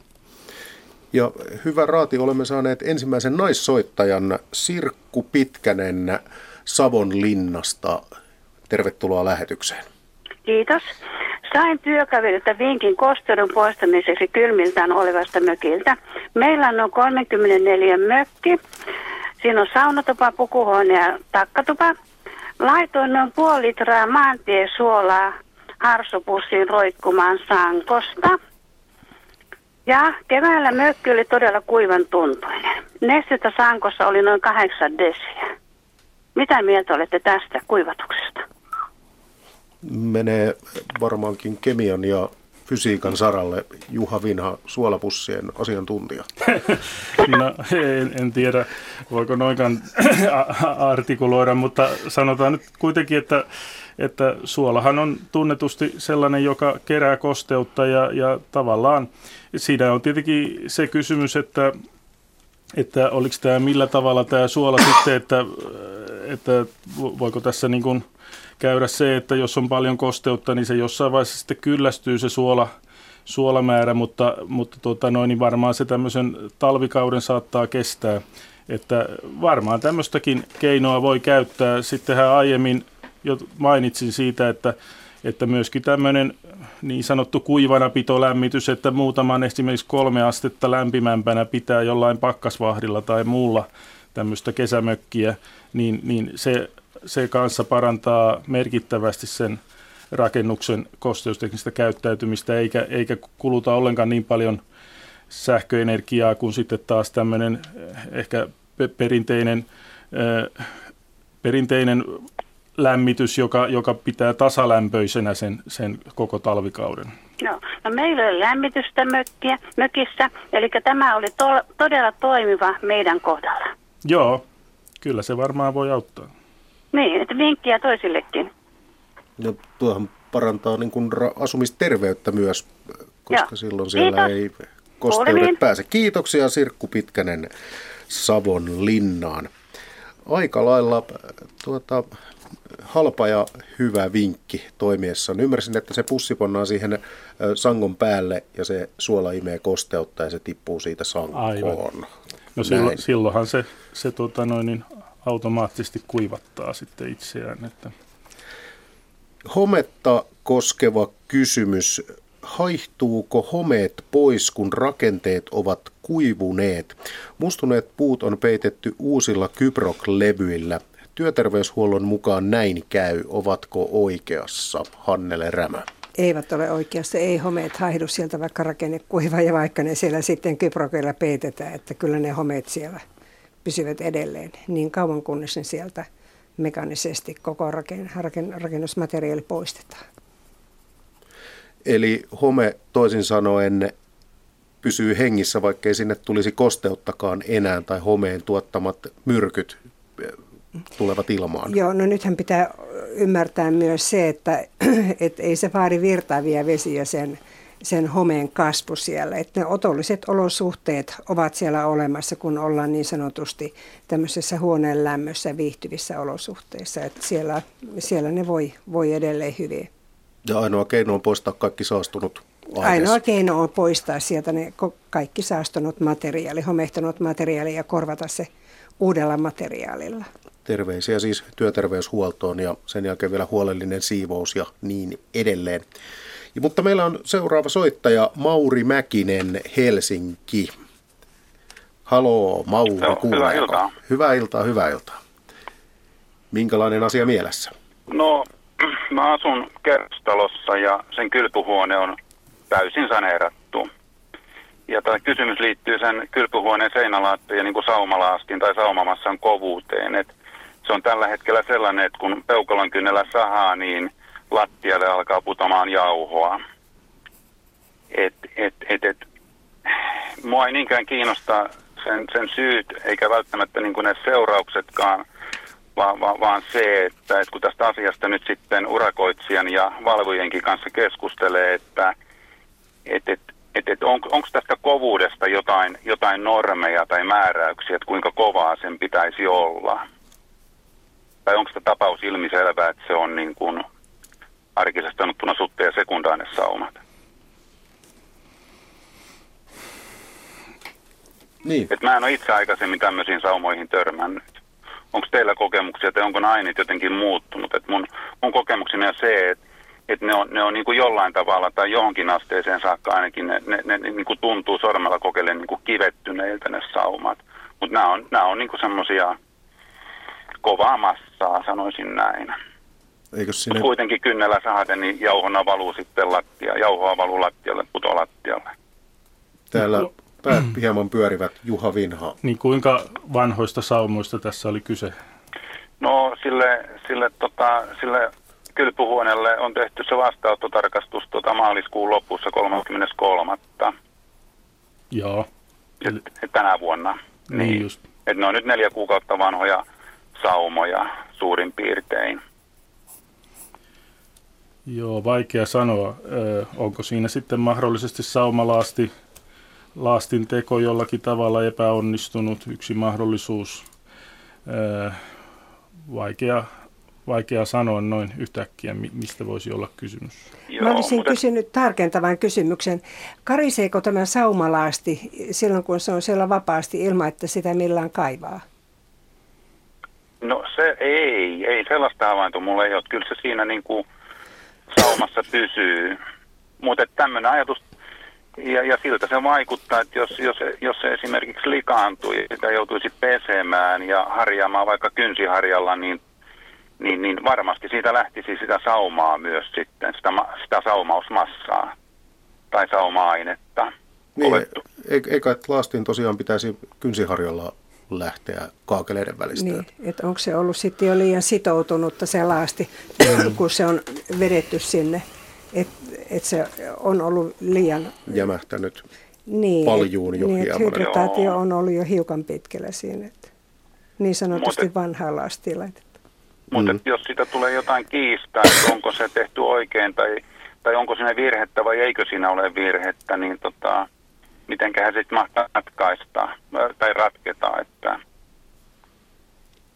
Löytyykö rakennus hyvästä rakentamistavasta, ei puhuta rakentamismääräyksistä, mutta hyvästä rakentamistavasta ja näistä rakennuskorteista jotain viisautta mahdollisesti. Niin, sehän on näyttökysymys, että kun kenen asiantuntijan mielestä se on ollut liian, liian sitoutunutta tai niin sanotusti, että se on liian kauan ollut ämpärissä. Niin. Se on aina vähän niin kuin se näyttökysymys siitä sitten. Mutta jos se lähtee, jos se lähtee niin kuin harjan mukaan tai, tai rievun mukaan, niin eihän se, kohtahan se sauma on tyhjä. Niin, tätä minäkin pelkään, niin. että, että se elinikä tai käyttöikä sille saumalle tulee olemaan lyhyt. Niin, Et se on hyvän rakennustavan sitten, tai hyvästä rakennustavastahan se lähtee ryllistä. Mm. Niin. Ikävä tilanne kyllä kaiken kaikkiaan. Laatu. Kallis korjattavaa. Niin, heikko kohdalla. laatu. Hmm. Joo. Joo. Ja varmaan aika turha virhe sinänsä, mm. kun ajatellaan, että, että, että tuo saumauslaasti ei nyt niin hirvittävästi olisi maksanut sen uuden ämpärillisen tekeminen mm. tähän Mutta, verrattuna. Että. Jos mä vielä pelkistän tuota kysymystä, että, tota, että, että, että, että, että, että on, onko se teidän mielestä ok, että kynnellä sahaten niin sahava, kyn, peukalon kynnellä sahaten siitä niin sahavalla liikkeellä, niin siitä sitten alkaa jauhaa valumaan. Ja, et, et mä, mä oon niin kuin moneen kohtaan siinä, kun mä oon kokeillut sitä, niin, niin helposti saa puolen millin tai melkein millinkin syvyisen niin kuin kolon siihen syvemmälle. Mä en ole vitsinyt mennä, koska ainakaan toistaiseksi. Niin sieltä tulee vesieriste vasta. Niin, mitä, niin, mitä minun, mielestä, minun mielestä se on huonoa laatua, erittäin huonoa laatua. Sano hänelle Rämö, okay. entäs Jyrki? Oppinen. No, kyllä mä reklamoisin tuosta, siis onko tämä kyse siitä, että asuntoyhtiö on teettänyt vai oletteko te itse teettänyt? No asuntoyhtiön asialla, että mä, mä oon niin kuin välikädessä, se on mun huoneisto. No kyllä, kyllä siis näin, näin mitä tässä, tässä olen kuullut, niin itse reklamoisin kyllä tuosta asiasta ja sittenhän se selviäisi, että on, mitä se laatu siinä on ja mistä se mahdollisesti johtuu, jos siinä on jotain poikkeamaa. Joo. Okei, kiitos. Hyvä, kiitoksia soitosta. Ja jatkamme kysymyksillä, joita etukäteen meille on tässä lähetelty. Ja täällä on purkutoimintaa rakentamiseen. Sitähän pitää tehdä ennen kuin päästään taas rakentamaan. Olemme purkamassa kesämökin saunasta kiukaan takaa rumaa asbestieristettä. Mitä suosittelisitte sen tilalle?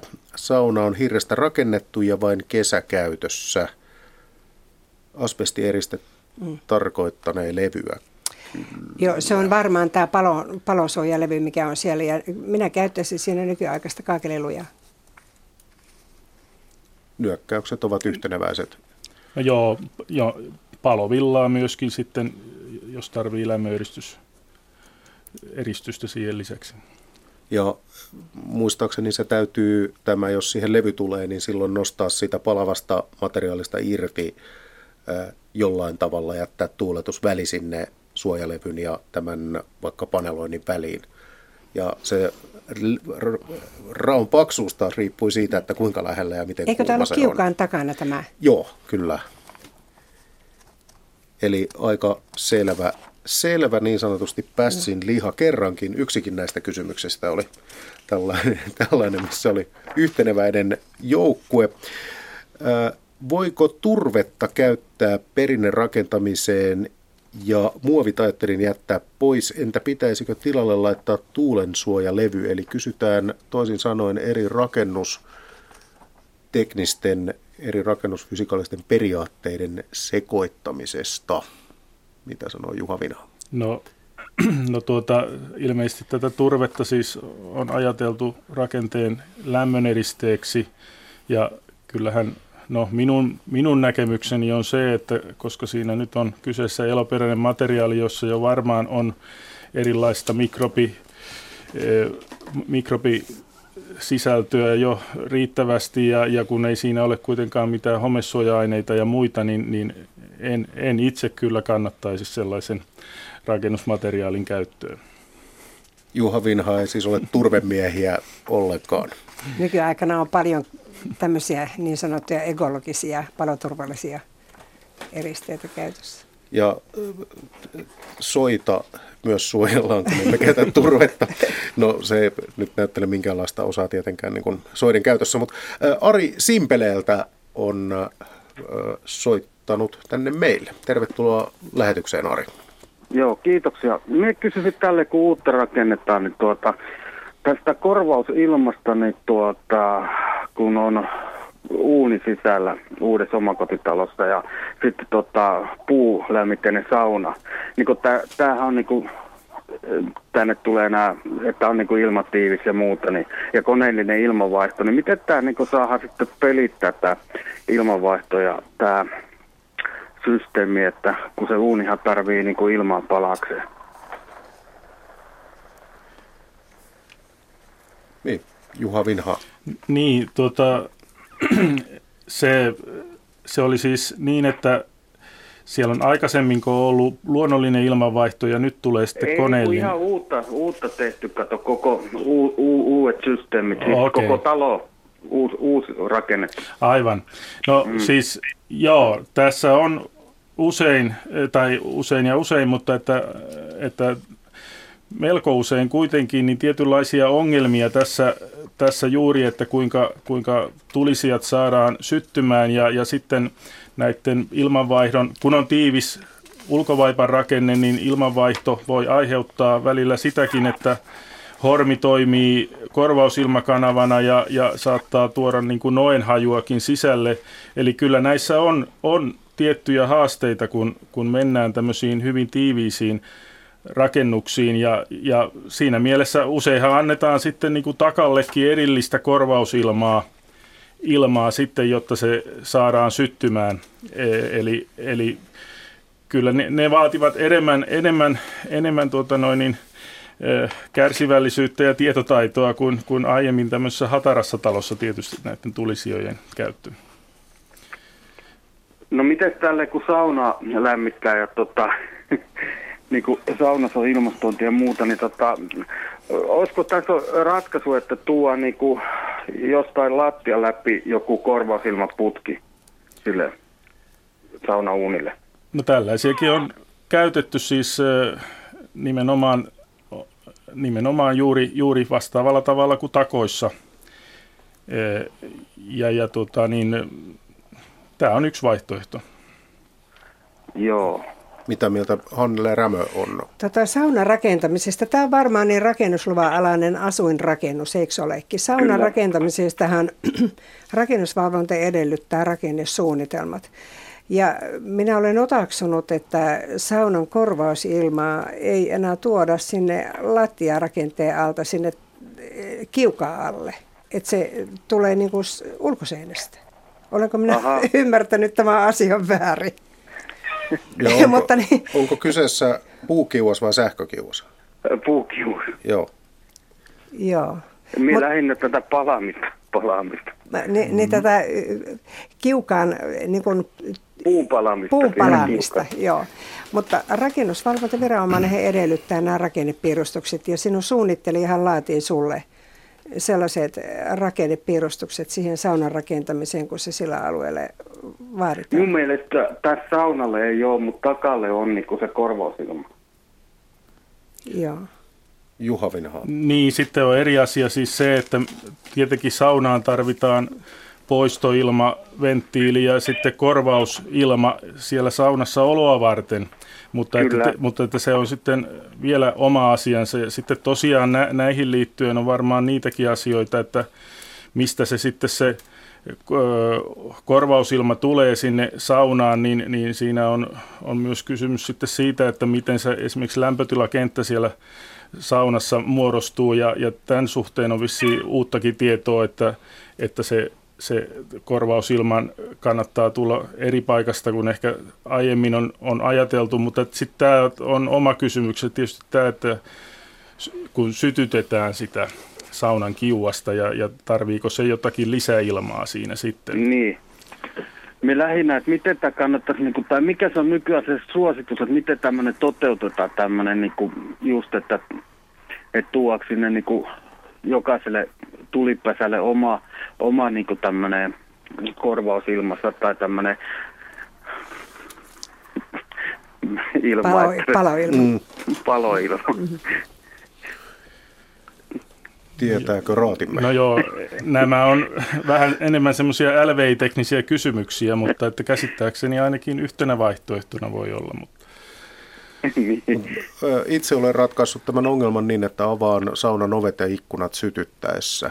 Niin Joo. silloin ainakin sytytysvaiheessa, jolloin ilmaa siitä menee reippaasti läpi, niin vetoa saa riittävästi, mutta siitähän ei välttämättä taas koneellinen ilmanvaihto ja lämmön taltoinotto tykkää. Niin. Eli monimutkainen kysymys, mutta kiitoksia Ari Simpeleltä Joo, ja kannattaa katsoa ne piirustukset nyt tarkkaan läpi. Vielä on niin kuin helppo muuttaa asioita paperilla, että sitten kun aletaan piikkaamaan sitä reikää sinne seinään, niin sitten ei ole enää kellään kivaa. Kiitoksia. Ja äh, rinnetontti kysymys on seuraavana ja tämä kuulostaa nyt hieman ongelmalliselta. Eli asuinkerros on toisessa kerroksessa ja talon alla on kellari ja talon takana on jyrkkä rinne ja kovalla sateella vesi tulee kellariin seinäanturan läpi, vaikka on tupla salaojat ja kellarissa on lattiakaivot ja sisään tuleva vesi hakeutuu niihin tota, itsestään. Ja kysymys kuuluu, että onko rakennukselle haittaa sisään tulevasta vedestä? Ja veikkaisin, että kyllä. Se, että jos, siis jos ei se tule vesijohtaja pitkin, niin kaikesta sisään tulevasta vedestä on kyllä haittaa rakennukselle. Mutta mitäs tässä nyt on tehtävissä? Tämä ei ole kyllä kauhean mukava tilanne kaiken kaikkiaan. Niin, äh, en tiedä kävikö siitä selville, että oliko tämä alakerran kellari, niin oliko tämä, tämä jyrkkää, jyrkkää maan pintaa vasten oleva seinä, oliko se siellä talon alla vai oliko se ulkoseinän kohdalla, että sittenhän on melkein tekemätön paikka, jos se on siellä talon alla, mutta jos se on ulkoseinän kohdalla, niin sittenhän voidaan toki sitten jyr, jyrkänteen puolelta niin, niin jälleen kaivaa, no siellä oli ilmeisesti salaojat, mutta että sitten on ilmeisesti, onko sitten veden eristyksessä vikaa, jos, jos tuota noin, niin on silti tullut vettä, vettä. Sitten on tietysti, voi olla kysymys siitäkin, että alkaako pohjavesi olla sillä korkeudella, että pitäisi ruveta niin kuin pumppaamaan sitä. Eli monesta asiasta voi olla kysymys. Eli selvitystä vaatii ennen kuin tähän vastausta saa, mutta vastaus siihen, että se ei ole tervettä, että vettä tulee sisälle kellariin. Meillä on aikaa vielä nopeaan puheluun ja Hans Schneitz Helsingistä on puhelimessa. Tervetuloa lähetykseen. Kiitos, kiitos. Minkälainen asia? Se on, kysy- on kysymyksessä tämmöisen äh, rintamamiesmökin katon vaihdoista. Ja siellä on nyt tällä hetkellä tämmöinen tiilikatto, joka on laitettu noin 60 siihen ja nyt katsottiin, että se alkaa olla vaihdon paikka ja mä olen tilannut jo tähän peltikaton, joka nyt Vekmania tullaan laittamaan sinne. Nyt olisi pari kysymystä tähän laittamiseen. Ensinnäkin tämän tiilikaton alla on myös äh, pärekatto ja se on ne päreet siellä ja ne pikkuhiljaa sieltä on varisseet ulos ränneihin ja niin edelleen. Eli se on aika kypsä se, sekin osa siinä. Nyt tässä sopimuksessa sanotaan, että vaihdetaan vanha irrotetaan ja laitetaan Vekmanin tilalle. Olisiko tässä tärkeää, että myös tämä pärepiä poistettaisiin vai olisiko siinä joku temppu niin sen osalta, koska se nyt koko ajan värisee, värisee sieltä sitä pikkuhiljaa sitä pärettä, niin eiköhän se olisi järkevintä ottaa sekin saman tien pois siitä. Tässä olisi ensimmäinen kysymys. Sitten on toinen, se tuuletus sinne pellin alle on vanhassa, mä oon ymmärtänyt, että se on yleensä pitkiä seinien puolet jätetty rako seinä ja katon väliin niin, että sieltä koko seinän pituudet on pieni rako, josta se pääsee kiertää se ilman sitten ylös ja toiselta puolelta alas. Nyt kuitenkin tuli mieleen, että jos tämä nyt tulee tämmöinen muovi eriste sinne pellin alle ja sitten siellä tulee jonkinlainen tuuletusväli ja ja nämä, sehän muodostaa tavallaan jonkinlaisen pussin pohjan, ylösalaisin oleva pussin pohja se katos sitten, eli hyvin tiivis ylhäältä. Pitäisiköhän näihin päihin laittaa tämmöiset tuuletusventtiilit, että se vetäisi myös sieltä korkeat kohdat läpi? Mikä on asiantuntijoiden mielipide? Otetaan jälkimmäinen kysymys ensin Hannele Rämö. Minun mielestä harjatuuletuksesta tulisi huolehtia eh, niin kuin ylöspäin sekä sitten niistä päistä että se, se katto, se väli tuulettuu. Ja olen sitä mieltä, että jos se vanha pärekatto sieltä karisee, niin saman tien kun vaihdetaan kattomateriaalia, niin se vanha pärekatto sieltä pois ja kunnon aluskate sinne kunnon loivilla, semmoisilla laskeumilla, jotta siihen aluskatteen päälle tuleva vesi kenties pääsisi valumaan räystään kautta ulos. Ja loput, mitä jää siihen, niin se haihduttaa siellä sinne yläpohjatilan kautta pois. Olisiko tuossa jotakin semmoista, mitä te vielä itse haluaisitte korostaa, mitä koskee tämmöisen vaihdon, että olisiko mitään muita jekkuja tai jota itse olisi tullut ajatelleeksi, joka olisi hyvä nyt toteuttaa samassa yhteydessä? Nyt kun vaihtaa sitä pärekattoa sieltä pois, niin, niin kunnon riman kiinnitys sille aluskatteelle. Usein se jää tekemättä se kunnon kiinnitys, että se tulisi niin kuin rimojen väliin. Ahaa. Just siinä on nyt semmoista reunalautaa lyöty sinne niin kuin pohjaan, niin kuin yleensä varmaan siihen aikaan mm. tehtiin, ja sitten siellä päreet ja niin edelleen. Eli mitäs nämä alimaiset reunalaudat pitäisikö nekin sitten ajatella vaihtoon, vai olisiko niin, että ne 60 rakennettu tai sanotaan, että se pärjä on tehty varmaan 50-luvulla, koska se koko rakennus tehtiin 50 ja sitten se vaihdettiin tiileen 60. Se kannattaa katsoa silloin, kun sitä otetaan sieltä pois, että okay. jos ne on huonon näköiset, niin pois. Niin Mutta onko Juhalla tähän nyt lisättävä? No ei, ei, ei kai juurikaan, että nimenomaan minäkin suosittelen siihen, sitä uutta aluskatetta sen päreen tilalle ja, ja, ja peltikatto tarvitsee alus, aluskatteen ja, ja tietysti tuuletusväli täytyy olla siinä sitten sen e, aluskatteen ja peltikaton välissä. Eli Joo. sitä mietin, kun sanoit, että siihen tulee tiivis eriste sen peltikaton alle. Mitä sillä tarkoitit? Mä, ei, kun mä ymmärsin, että, että nämä asiantuntijat, jotka tekee, niillä on jokinlainen muovipinta ja sitten siihen tulee tuuletusrakoka, jonka päälle, tai jotain rimoja, jonka päälle sitten pelti tulee. Kyllä siihen tulee tuuletus tietenkin siihen. Joo. Mutta ymmärsin, että se, se alimainen materiaali on jotakin semmoista suhteellisen tiivistä materiaalia verrattuna tähän päreeseen, joka nyt on ollut aikaisemmin ja tiilet. Ja siellä ei minun ymmärtääkseni ole ollut mitään muuta kuin päreet ja tiilet päällekkäin ja sitten aluslaudat tietenkin. Ylin, ylinsinööri Jyrki Kauppinen oli vielä jokin näkemys? Joo, siis noin, silloin kun lähdetään kattoremonttia tekemään noin laajasti, niin toki kannattaa varmistaa sitten ne kantavat rakenteet myöskin, että nehän on nyt tässä vaiheessa sitten helppo, Joo, ne on, helppo korjata no, tai uusia, jos, jos semmoista tarvetta on. Joo, siinä on se sopimuksessa sanottu, että ne, ne, ne katsotaan ja, ja, ja oikaistaan sitä myös, jos katto on saanut jonkinlaisen notkahduksen ja muuta. Eli mä uskon sen, että nämä, mutta äh, semmoiset just kun noin tuuletus alapuolet, mä ajattelin, että kun ei ole noita päätyventtiilejä ollenkaan, niin kai niitä on hyvä mm. siinä sitten lisätä. Tuuletuksen lisääminen sestä ei ole ainakaan haittaa. Aikamme lähestyy loppuun. Kiitän äh, Hans Schnitsiä soitosta ja on myös aika pikkuhiljaa kiitellä studiotiimiämme, eli siis Hannele Rämö, toiminnanjohtaja Asumisterveysliitto ja Jyrki Kauppinen, ympäristöministeriö. Ja Juha Vinha, tietysti Tampereen teknillinen yliopisto korkeakoulu.